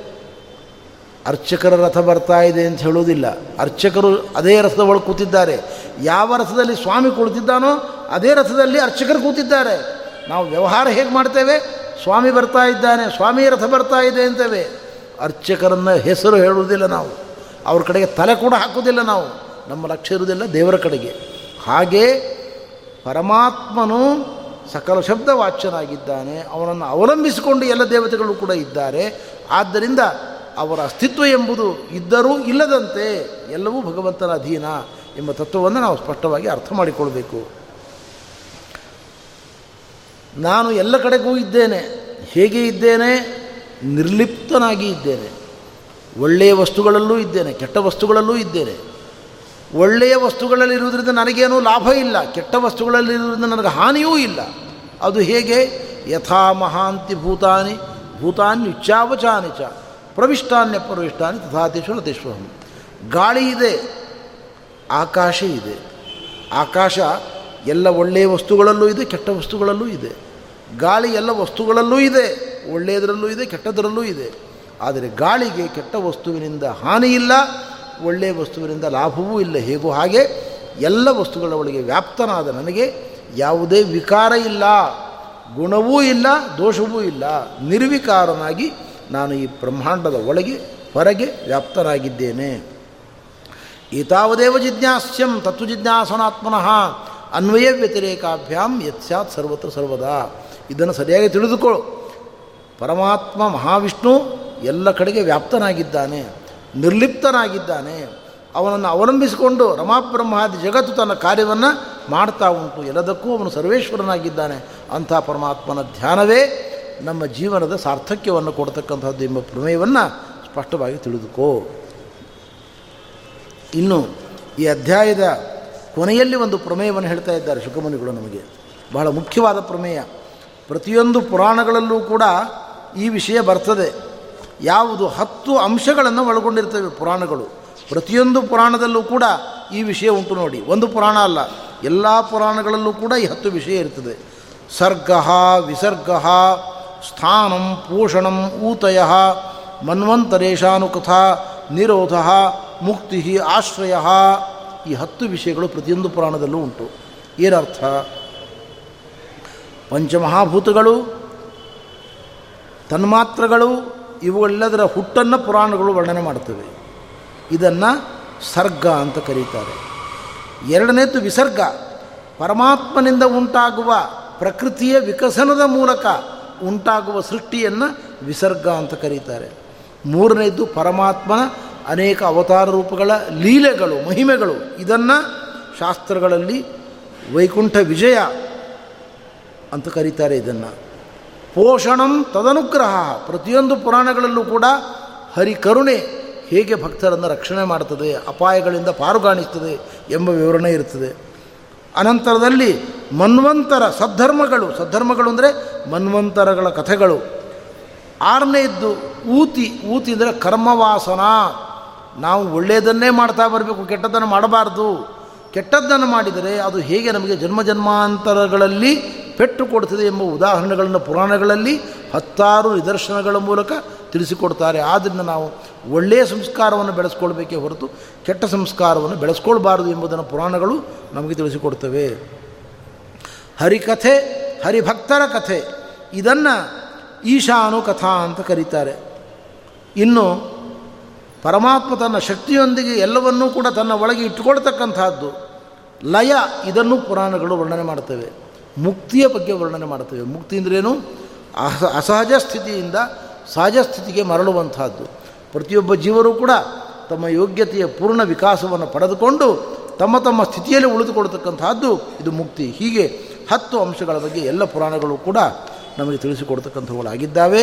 ಇದೆಲ್ಲವೂ ಪರಮಾತ್ಮನ ಅನುಗ್ರಹದಿಂದ ಆಗತಕ್ಕಂಥದ್ದು ಎಂಬ ಪ್ರಮೇಯವನ್ನು ತಿಳಿಸಿಕೊಟ್ಟು, ಜ್ಞಾನ ಎಂಬುದು ಸರಳವಾಗಿ ಹುಟ್ಟುವುದಿಲ್ಲ. ಹರಿ ಕರುಣೆ ಬೇಕು, ಗುರು ಕರುಣೆ ಬೇಕು ಅಂತ ಹೇಳ್ತದೆ ಭಾಗವತ. ನಮ್ಮ ಒಳಗೆ ಸತ್ವಗುಣ, ರಜೋಗುಣ, ತಮೋಗುಣಗಳು ಪ್ರತಿಯೊಬ್ಬರ ಬಳಗೂ ಇದ್ದಾವೆ. ಈ ಸತ್ವಗುಣ, ರಜೋಗುಣ, ತಮೋಗುಣಗಳು ಸಂಸಾರದ ಬಂಧನಕ್ಕೂ ಕಾರಣವಾಗಿದ್ದಾವೆ, ಮೋಚನೆಗೂ ಕಾರಣವಾಗಿದ್ದಾವೆ. ಸುಧಾದಲ್ಲಿ ಟೀಕಾರಾಯರು ಹೇಳ್ತಾರೆ, ವಿಷ ಮಾರಕ. ಆದರೆ ಅದೇ ವಿಷ ಗಿಡಮೂಲಿಕೆಗಳ, ಅಮೂಲ್ಯವಾದ ಗಿಡಮೂಲಿಕೆಗಳ ಸಂಸ್ಕರಣಕ್ಕೆ ಒಳಪಟ್ಟ ವಿಷ ನಮಗೆ ಜೀವನವನ್ನು ಕೊಡುತ್ತದೆ. ಸರ್ಪದ ನಾಗರಹಾವಿನ ವಿಷವನ್ನು ತೆಗೆದುಕೊಂಡು ವೈದ್ಯರುಗಳು ನಾನಾ ಬಗೆಯ ಸಂಸ್ಕರಣವನ್ನು ಕೊಟ್ಟು ಕ್ಯಾನ್ಸರ್ ಮೊದಲಾಗಿರತಕ್ಕಂಥ ಭಯಾನಕವಾದ ರೋಗಗಳಿಗೆ ಔಷಧಿಯನ್ನು ಕೊಡ್ತಾರೆ ನೇರವಾಗಿ ವಿಷಯನ ಸ್ವೀಕಾರ ಮಾಡಿದರೆ ಅದು ಮಾರಕ. ಆದರೆ ಗಿಡಮೂಲಿಕೆಗಳೊಂದಿಗೆ ಔಷಧಿಯ ಜೊತೆಗೆ ಸೇರಿಕೊಂಡು ಆ ವಿಷವನ್ನು ಸೇವನೆ ಮಾಡಿದಾಗ ಮಾರಕ ರೋಗಗಳಿಂದ ನಮಗೆ ಬಿಡುಗಡೆಯನ್ನು ದೊರಕಿಸಿಕೊಡುತ್ತದೆ. ಹಾಗೆ ಬಿಡಿ ಬಿಡಿಯಾಗಿ ಸತ್ವಜಸ್ತಮ ಗುಣಗಳು ನಮಗೆ ಮಾರಕ. ಆದರೆ ಇದೇ ಹರಿ ಕರುಣೆ ಸೇರಿದಾಗ, ಗುರು ಕರುಣೆ ಸೇರಿದಾಗ ಇದೇ ಗುಣಗಳಿಂದ ನಾವು ಸಂಸಾರಗಳಿಂದ ಹೊರಗೆ ಬರಲಿಕ್ಕೆ ಸಾಧ್ಯ ಆಗ್ತದೆ. ಇದು ಬಹಳ ರಹಸ್ಯವಾದ ಪ್ರಮೇಯ ಇದು. ಜಗತ್ತಿನಲ್ಲಿ ನಾವು ಎಲ್ಲ ಕಡೆಯಲ್ಲೂ ಕೂಡ ಗುಣಗಳು ಬಂಧಕ ಅಂತ ಇಷ್ಟೇ ತಿಳ್ಕೊಂಡಿದ್ದೇವೆ. ಮೋಚಕ ಅಂತ ಭಾಗವತ ಹೇಳ್ತದೆ. ತಾತ್ಪರ್ಯದಲ್ಲಿ ಆಚಾರ್ಯ ಇದನ್ನು ವಿವರಣೆ ಮಾಡಿದ್ದಾರೆ. ಅಲ್ಲಿಯೂ ಅಸ್ಪಷ್ಟವಾದ ಪ್ರಮೇಯವನ್ನು ಯಾದವಾರ್ಯರು ತಮ್ಮ ಟಿಪ್ಪಣಿಯಲ್ಲಿ ವಿಶದವಾಗಿ ತಿಳಿಸಿಕೊಟ್ಟಿದ್ದಾರೆ. ಸತ್ವಗುಣ, ರಜೋಗುಣ, ತಮೋಗುಣಗಳ ಸ್ವರೂಪವನ್ನು ತಿಳಿದುಕೊಳ್ಳಿ. ಸತ್ವಾತ್ ಸಂಜಾಯತೆ ಜ್ಞಾನಂ, ಕೃಷ್ಣ ಹೇಳಿದ ಗೀತೆಯಲ್ಲಿ. ಸತ್ವಗುಣದ ಕೆಲಸ ಏನು? ಒಳ್ಳೆಯ ಜ್ಞಾನವನ್ನು ಹುಟ್ಟಿಸಿಕೊಡುವುದು. ಆದರೆ ಗಮನಿಸಿ, ನಮ್ಮ ಒಳಗಿರುವ ಸತ್ವಗುಣ ಶುದ್ಧ ಸತ್ವಗುಣ ಅಲ್ಲ. ಇದರ ಒಳಗೆ ರಜೋಗುಣ, ತಮೋಗುಣಗಳು ಕಲಬೆರಕೆಯಾಗಿದೆ. ಆದ್ದರಿಂದ ಅದು ತನ್ನ ವಿಕಾರವನ್ನು ತೋರಿಸ್ತದೆ. ಏನದರ ವಿಕಾರ? ಅಹಂಕಾರ, ಪ್ರತಿಷ್ಠೆ ದೊಡ್ಡಷ್ಟಿಕೆ ಇವೆಲ್ಲವೂ ಜ್ಞಾನದ ವಿಕಾರಗಳು. ಜ್ಞಾನ ಬಂದ ಕೂಡಲೇ ಉದ್ಧಾರ ಆಗ್ತಾನೆ ಅಂತ ತಿಳ್ಕೊಳ್ಬೇಡಿ. ಜ್ಞಾನದ ಜೊತೆಗೆ ಈ ಅವಗುಣಗಳು ಸೇರಿಕೊಳ್ಳುತ್ತವೆ. ಇದು ಸತ್ವಗುಣದ ವಿಕಾರ. ಸತ್ವಗುಣದಲ್ಲಿ ಗುಣವೂ ಇದೆ, ವಿಕಾರವೂ ಇದೆ. ಇದು ಎರಡೂ ಜೊತೆ ಜೊತೆಗೆ ಬರ್ತದೆ ಇದು. ಬಸ್ ಬರುವಾಗ ಧೂಳು ಬರ್ತದಲ್ಲ, ಹಾಗೆ. ಇದು ಜೊತೆಗೆ ಬಂದೇ ಬರ್ತದೆ ಇದು. ರಜೋಗುಣದಲ್ಲೂ ಕೂಡ ಹಾಗೆ. ಈ ರಜ ಸತ್ವಗುಣ ಏನು ವಿಕಾರವನ್ನು ಮಾಡ್ತದೆ ನಮ್ಮ ಮೇಲೆ ಏನು ಪರಿಣಾಮವನ್ನು ಮಾಡ್ತದೆ ಅಂದರೆ ಜ್ಞಾನೇಂದ್ರಿಯಗಳ ಒಳಗಿದ್ದುಕೊಂಡು ಈ ಸತ್ವಗುಣ ಜ್ಞಾನವನ್ನು ತಂದುಕೊಟ್ಟು, ಅಹಂಕಾರ ಮಮಕಾರಗಳನ್ನು ತಂದುಕೊಟ್ಟು ಸಂಸಾರದಲ್ಲಿ ಗಟ್ಟಿಯಾಗಿ ಉಳಿಯುವಂತೆ ಮಾಡುತ್ತದೆ. ಇದು ದೊಡ್ಡ ಅಪಾಯ ಇದು. ರಜೋಗುಣ ಏನು ಮಾಡ್ತದೆ ಅಂದರೆ ಕರ್ಮೇಂದ್ರಿಯಗಳನ್ನು, ಕರ್ಮೇಂದ್ರಿಯಗಳು ಅಂತಂದರೆ ಕೈ, ಕಾಲು ಮೊದಲಾಗಿರ್ತಕ್ಕಂಥ ಕರ್ಮೇಂದ್ರಿಯಗಳನ್ನು ಅವಲಂಬಿಸಿಕೊಂಡು ನಾವು ಮಾಡತಕ್ಕಂಥ ಕರ್ಮಗಳಲ್ಲಿ ಅಭಿಮಾನವನ್ನು ಹುಟ್ಟು ಹಾಕ್ತದೆ. ಇದು ಎರಡನೇದಾಗಿರ್ತಕ್ಕಂಥ ಅಪಾಯ ಇದು. ತಮೋಗುಣದ ಕಾರ್ಯ ಏನು ಅಂದರೆ ತಮೋಗುಣದ ಕಾರ್ಯ ಕೆಲಸ ಆಲಸ್ಯನಿದ್ದರೆ ಒಳ್ಳೆಯ ಕಾರ್ಯಗಳನ್ನು ಮಾಡಲಿಕ್ಕೆ ಆಲಸ್ಯ. ಒಳ್ಳೆಯ ಕಾರ್ಯಗಳನ್ನು ಮಾಡಬೇಕು ಅಂತ ಯಾರಾದರೂ ಉಪದೇಶ ಮಾಡಿದರೆ ಸಾಕು, ನಿಮ್ಮ ಪುರಾಣ ನಿಲ್ಲಿಸಿ ಅಂತೇವೆ. ಹಾಗಾದರೆ ನಮಗೆ ತಮೋಗುಣ ಪ್ರಚುರವಾದಾಗ ಒಳ್ಳೆಯ ಕಾರ್ಯಗಳನ್ನು ಮಾಡಲಿಕ್ಕೆ ಸಾಧ್ಯವಾಗುವುದಿಲ್ಲ. ತಮೋಗುಣದ ಇನ್ನೊಂದು ಕೆಲಸ ಏನು ಅಂದರೆ ಶಾಸ್ತ್ರಕಾರರು ಹೇಳ್ತಾರೆ, ವ್ರತ ನಿಯಮಗಳನ್ನು ಮಾಡಲಿಕ್ಕೆ ಅದು ಬಿಡುವುದಿಲ್ಲ. ಅನಾಸ್ಥೆ ಅಶ್ರದ್ಧೆಗಳನ್ನು ಹುಟ್ಟು ಹಾಕ್ತದೆ. ಉಪದೇಶ, ಉಪವಾಸ ಮಾಡಬೇಕು. ಅಯ್ಯೋ, ಮಾಡ್ತಾರೆ ವಯಸ್ಸಾದವರು, ಅವರೆಲ್ಲ ಮಾಡ್ಕೊಳ್ಳಿ. ನಾವೆಲ್ಲ ತರುಣರು ಮಾಡುವುದಲ್ಲ ಇದನ್ನು. ಇದೆಲ್ಲ ಸ್ವಾಮಿಗಳು ಮಾಡಬೇಕು, ಪಂಡಿತರು ಮಾಡಬೇಕು ಉಪವಾಸವನ್ನು. ನಾವೆಲ್ಲ ಮಾಡುವುದಲ್ಲ ಅಂತ ಸಾಮಾನ್ಯರು ಮಾತನಾಡ್ತಾ ಇರ್ತಾರೆ. ಹೀಗೆ ನಮ್ಮ ಒಳಗೆ ಅಶ್ರದ್ಧೆಯನ್ನು ಹುಟ್ಟು ಹಾಕುವಂತಹದ್ದು, ನಿಷ್ಠೆಯನ್ನು ಹಾಳು ಮಾಡುವಂತಹದ್ದು ತಮೋಗುಣ. ಹೀಗೆ ಸತ್ವರಸ್ತ ಮೋಗುಣಗಳು ಹೀಗೆ ಮಾರಕವಾಗ್ತವೆ ಜೀವರಿಗೆ, ಸಾಧಕ ಜೀವರಿಗೆ.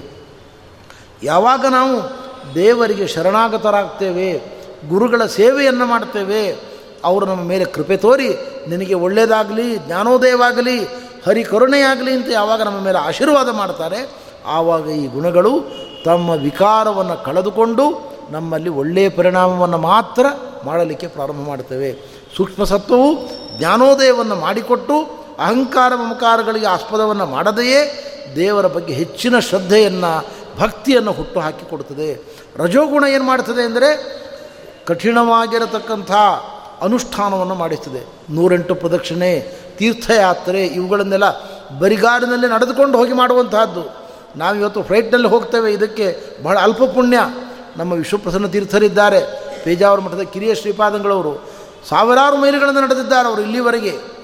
ಹರಿದ್ವಾರಕ್ಕೆ ನಡ್ಕೊಂಡು ಹೋಗೋದು ಡೆಲ್ಲಿಯಿಂದ ಹರಿದ್ವಾರಕ್ಕೆ ನಡ್ಕೊಂಡು ಹೋಗೋದು ಬದಲಿಗೆ ನಡ್ಕೊಂಡು ಹೋಗೋದು ಇನ್ನೂರು ಮುನ್ನೂರು ಮೈಲುಗಳನ್ನು ಹತ್ತು ದಿವಸಗಳಲ್ಲಿ ನಡ್ಕೊಂಡು ಹೋಗ್ತಾರೆ ಅವರು. ಇದೇನಿದು? ಕಾಲಿನ ಮೂಲಕ, ಅರ್ಥಾತ್ ಕರ್ಮೇಂದ್ರಿಯಗಳ ಮೂಲಕ ದೇವರ ಪೂಜೆ, ದೇವರ ಆರಾಧನೆ ಮಾಡುವಂತಹದ್ದು. ಇದು ರಜೋಗುಣ ನಮ್ಮನ್ನು ಅನುಗ್ರಹ ಮಾಡತಕ್ಕಂಥ ಕ್ರಮ. ಹರಿ ಕರುಣೆ ಸೇರಿದಾಗ. ತಮೋಗುಣ ಅದೇನು ಮಾಡ್ತದೆ? ಆಲಸ್ಯ, ಅಶ್ರದ್ಧೆಗಳನ್ನು ತುಂಬಿಕೊಡ್ತದೆ ನಮ್ಮಲ್ಲಿ. ಹರಿ ಕರುಣೆ ಸೇರಿದಾಗ, ಗುರು ಕರುಣೆ ಸೇರಿದಾಗ ಅದು ನಮ್ಮಿಂದ ವ್ರತ ನಿಯಮಗಳನ್ನು ಮಾಡಿಸಿ, ದೇಹವನ್ನು ದಂಡಿಸುವಂತೆ ಮಾಡಿ, ನಿರ್ಮಲಗೊಳಿಸ್ತದೆ ದೇಹವನ್ನು. ಉಪವಾಸ ಮಾಡಿ ಮಾಡಿ ಏನಾಗ್ತದೆ? ದೇಹ ಕೃಶವಾಗ್ತದೆ, ಪಾಪಗಳು ಹೊರಟು ಹೋಗ್ತವೆ. ಹೀಗೆ ನಮಗೆ ತಮೋಗುಣವು ಕೂಡ ಬಂಧಕವಾದ ತಮೋಗುಣ, ಮೋಚಕವಾಗ್ತದೆ ಅಂತ ರಹಸ್ಯವನ್ನು ಆಚಾರ್ಯರಲ್ಲಿ ಉಪದೇಶ ಮಾಡಿದ್ದಾರೆ ಅನ್ನುವಲ್ಲಿಗೆ ದ್ವಿತೀಯ ಸ್ಕಂದದ ಕೆಲವು ಪ್ರಮೇಯಗಳನ್ನು ನಿರೂಪಣೆ ಮಾಡತಕ್ಕಂತಹ ಪ್ರಯತ್ನವನ್ನು ಮಾಡಿದ್ದೇನೆ. ಮಧ್ವಾಂತರ್ಗದ ಶ್ರೀಕೃಷ್ಣಾರ್ಪಣ ಮಸ್ತು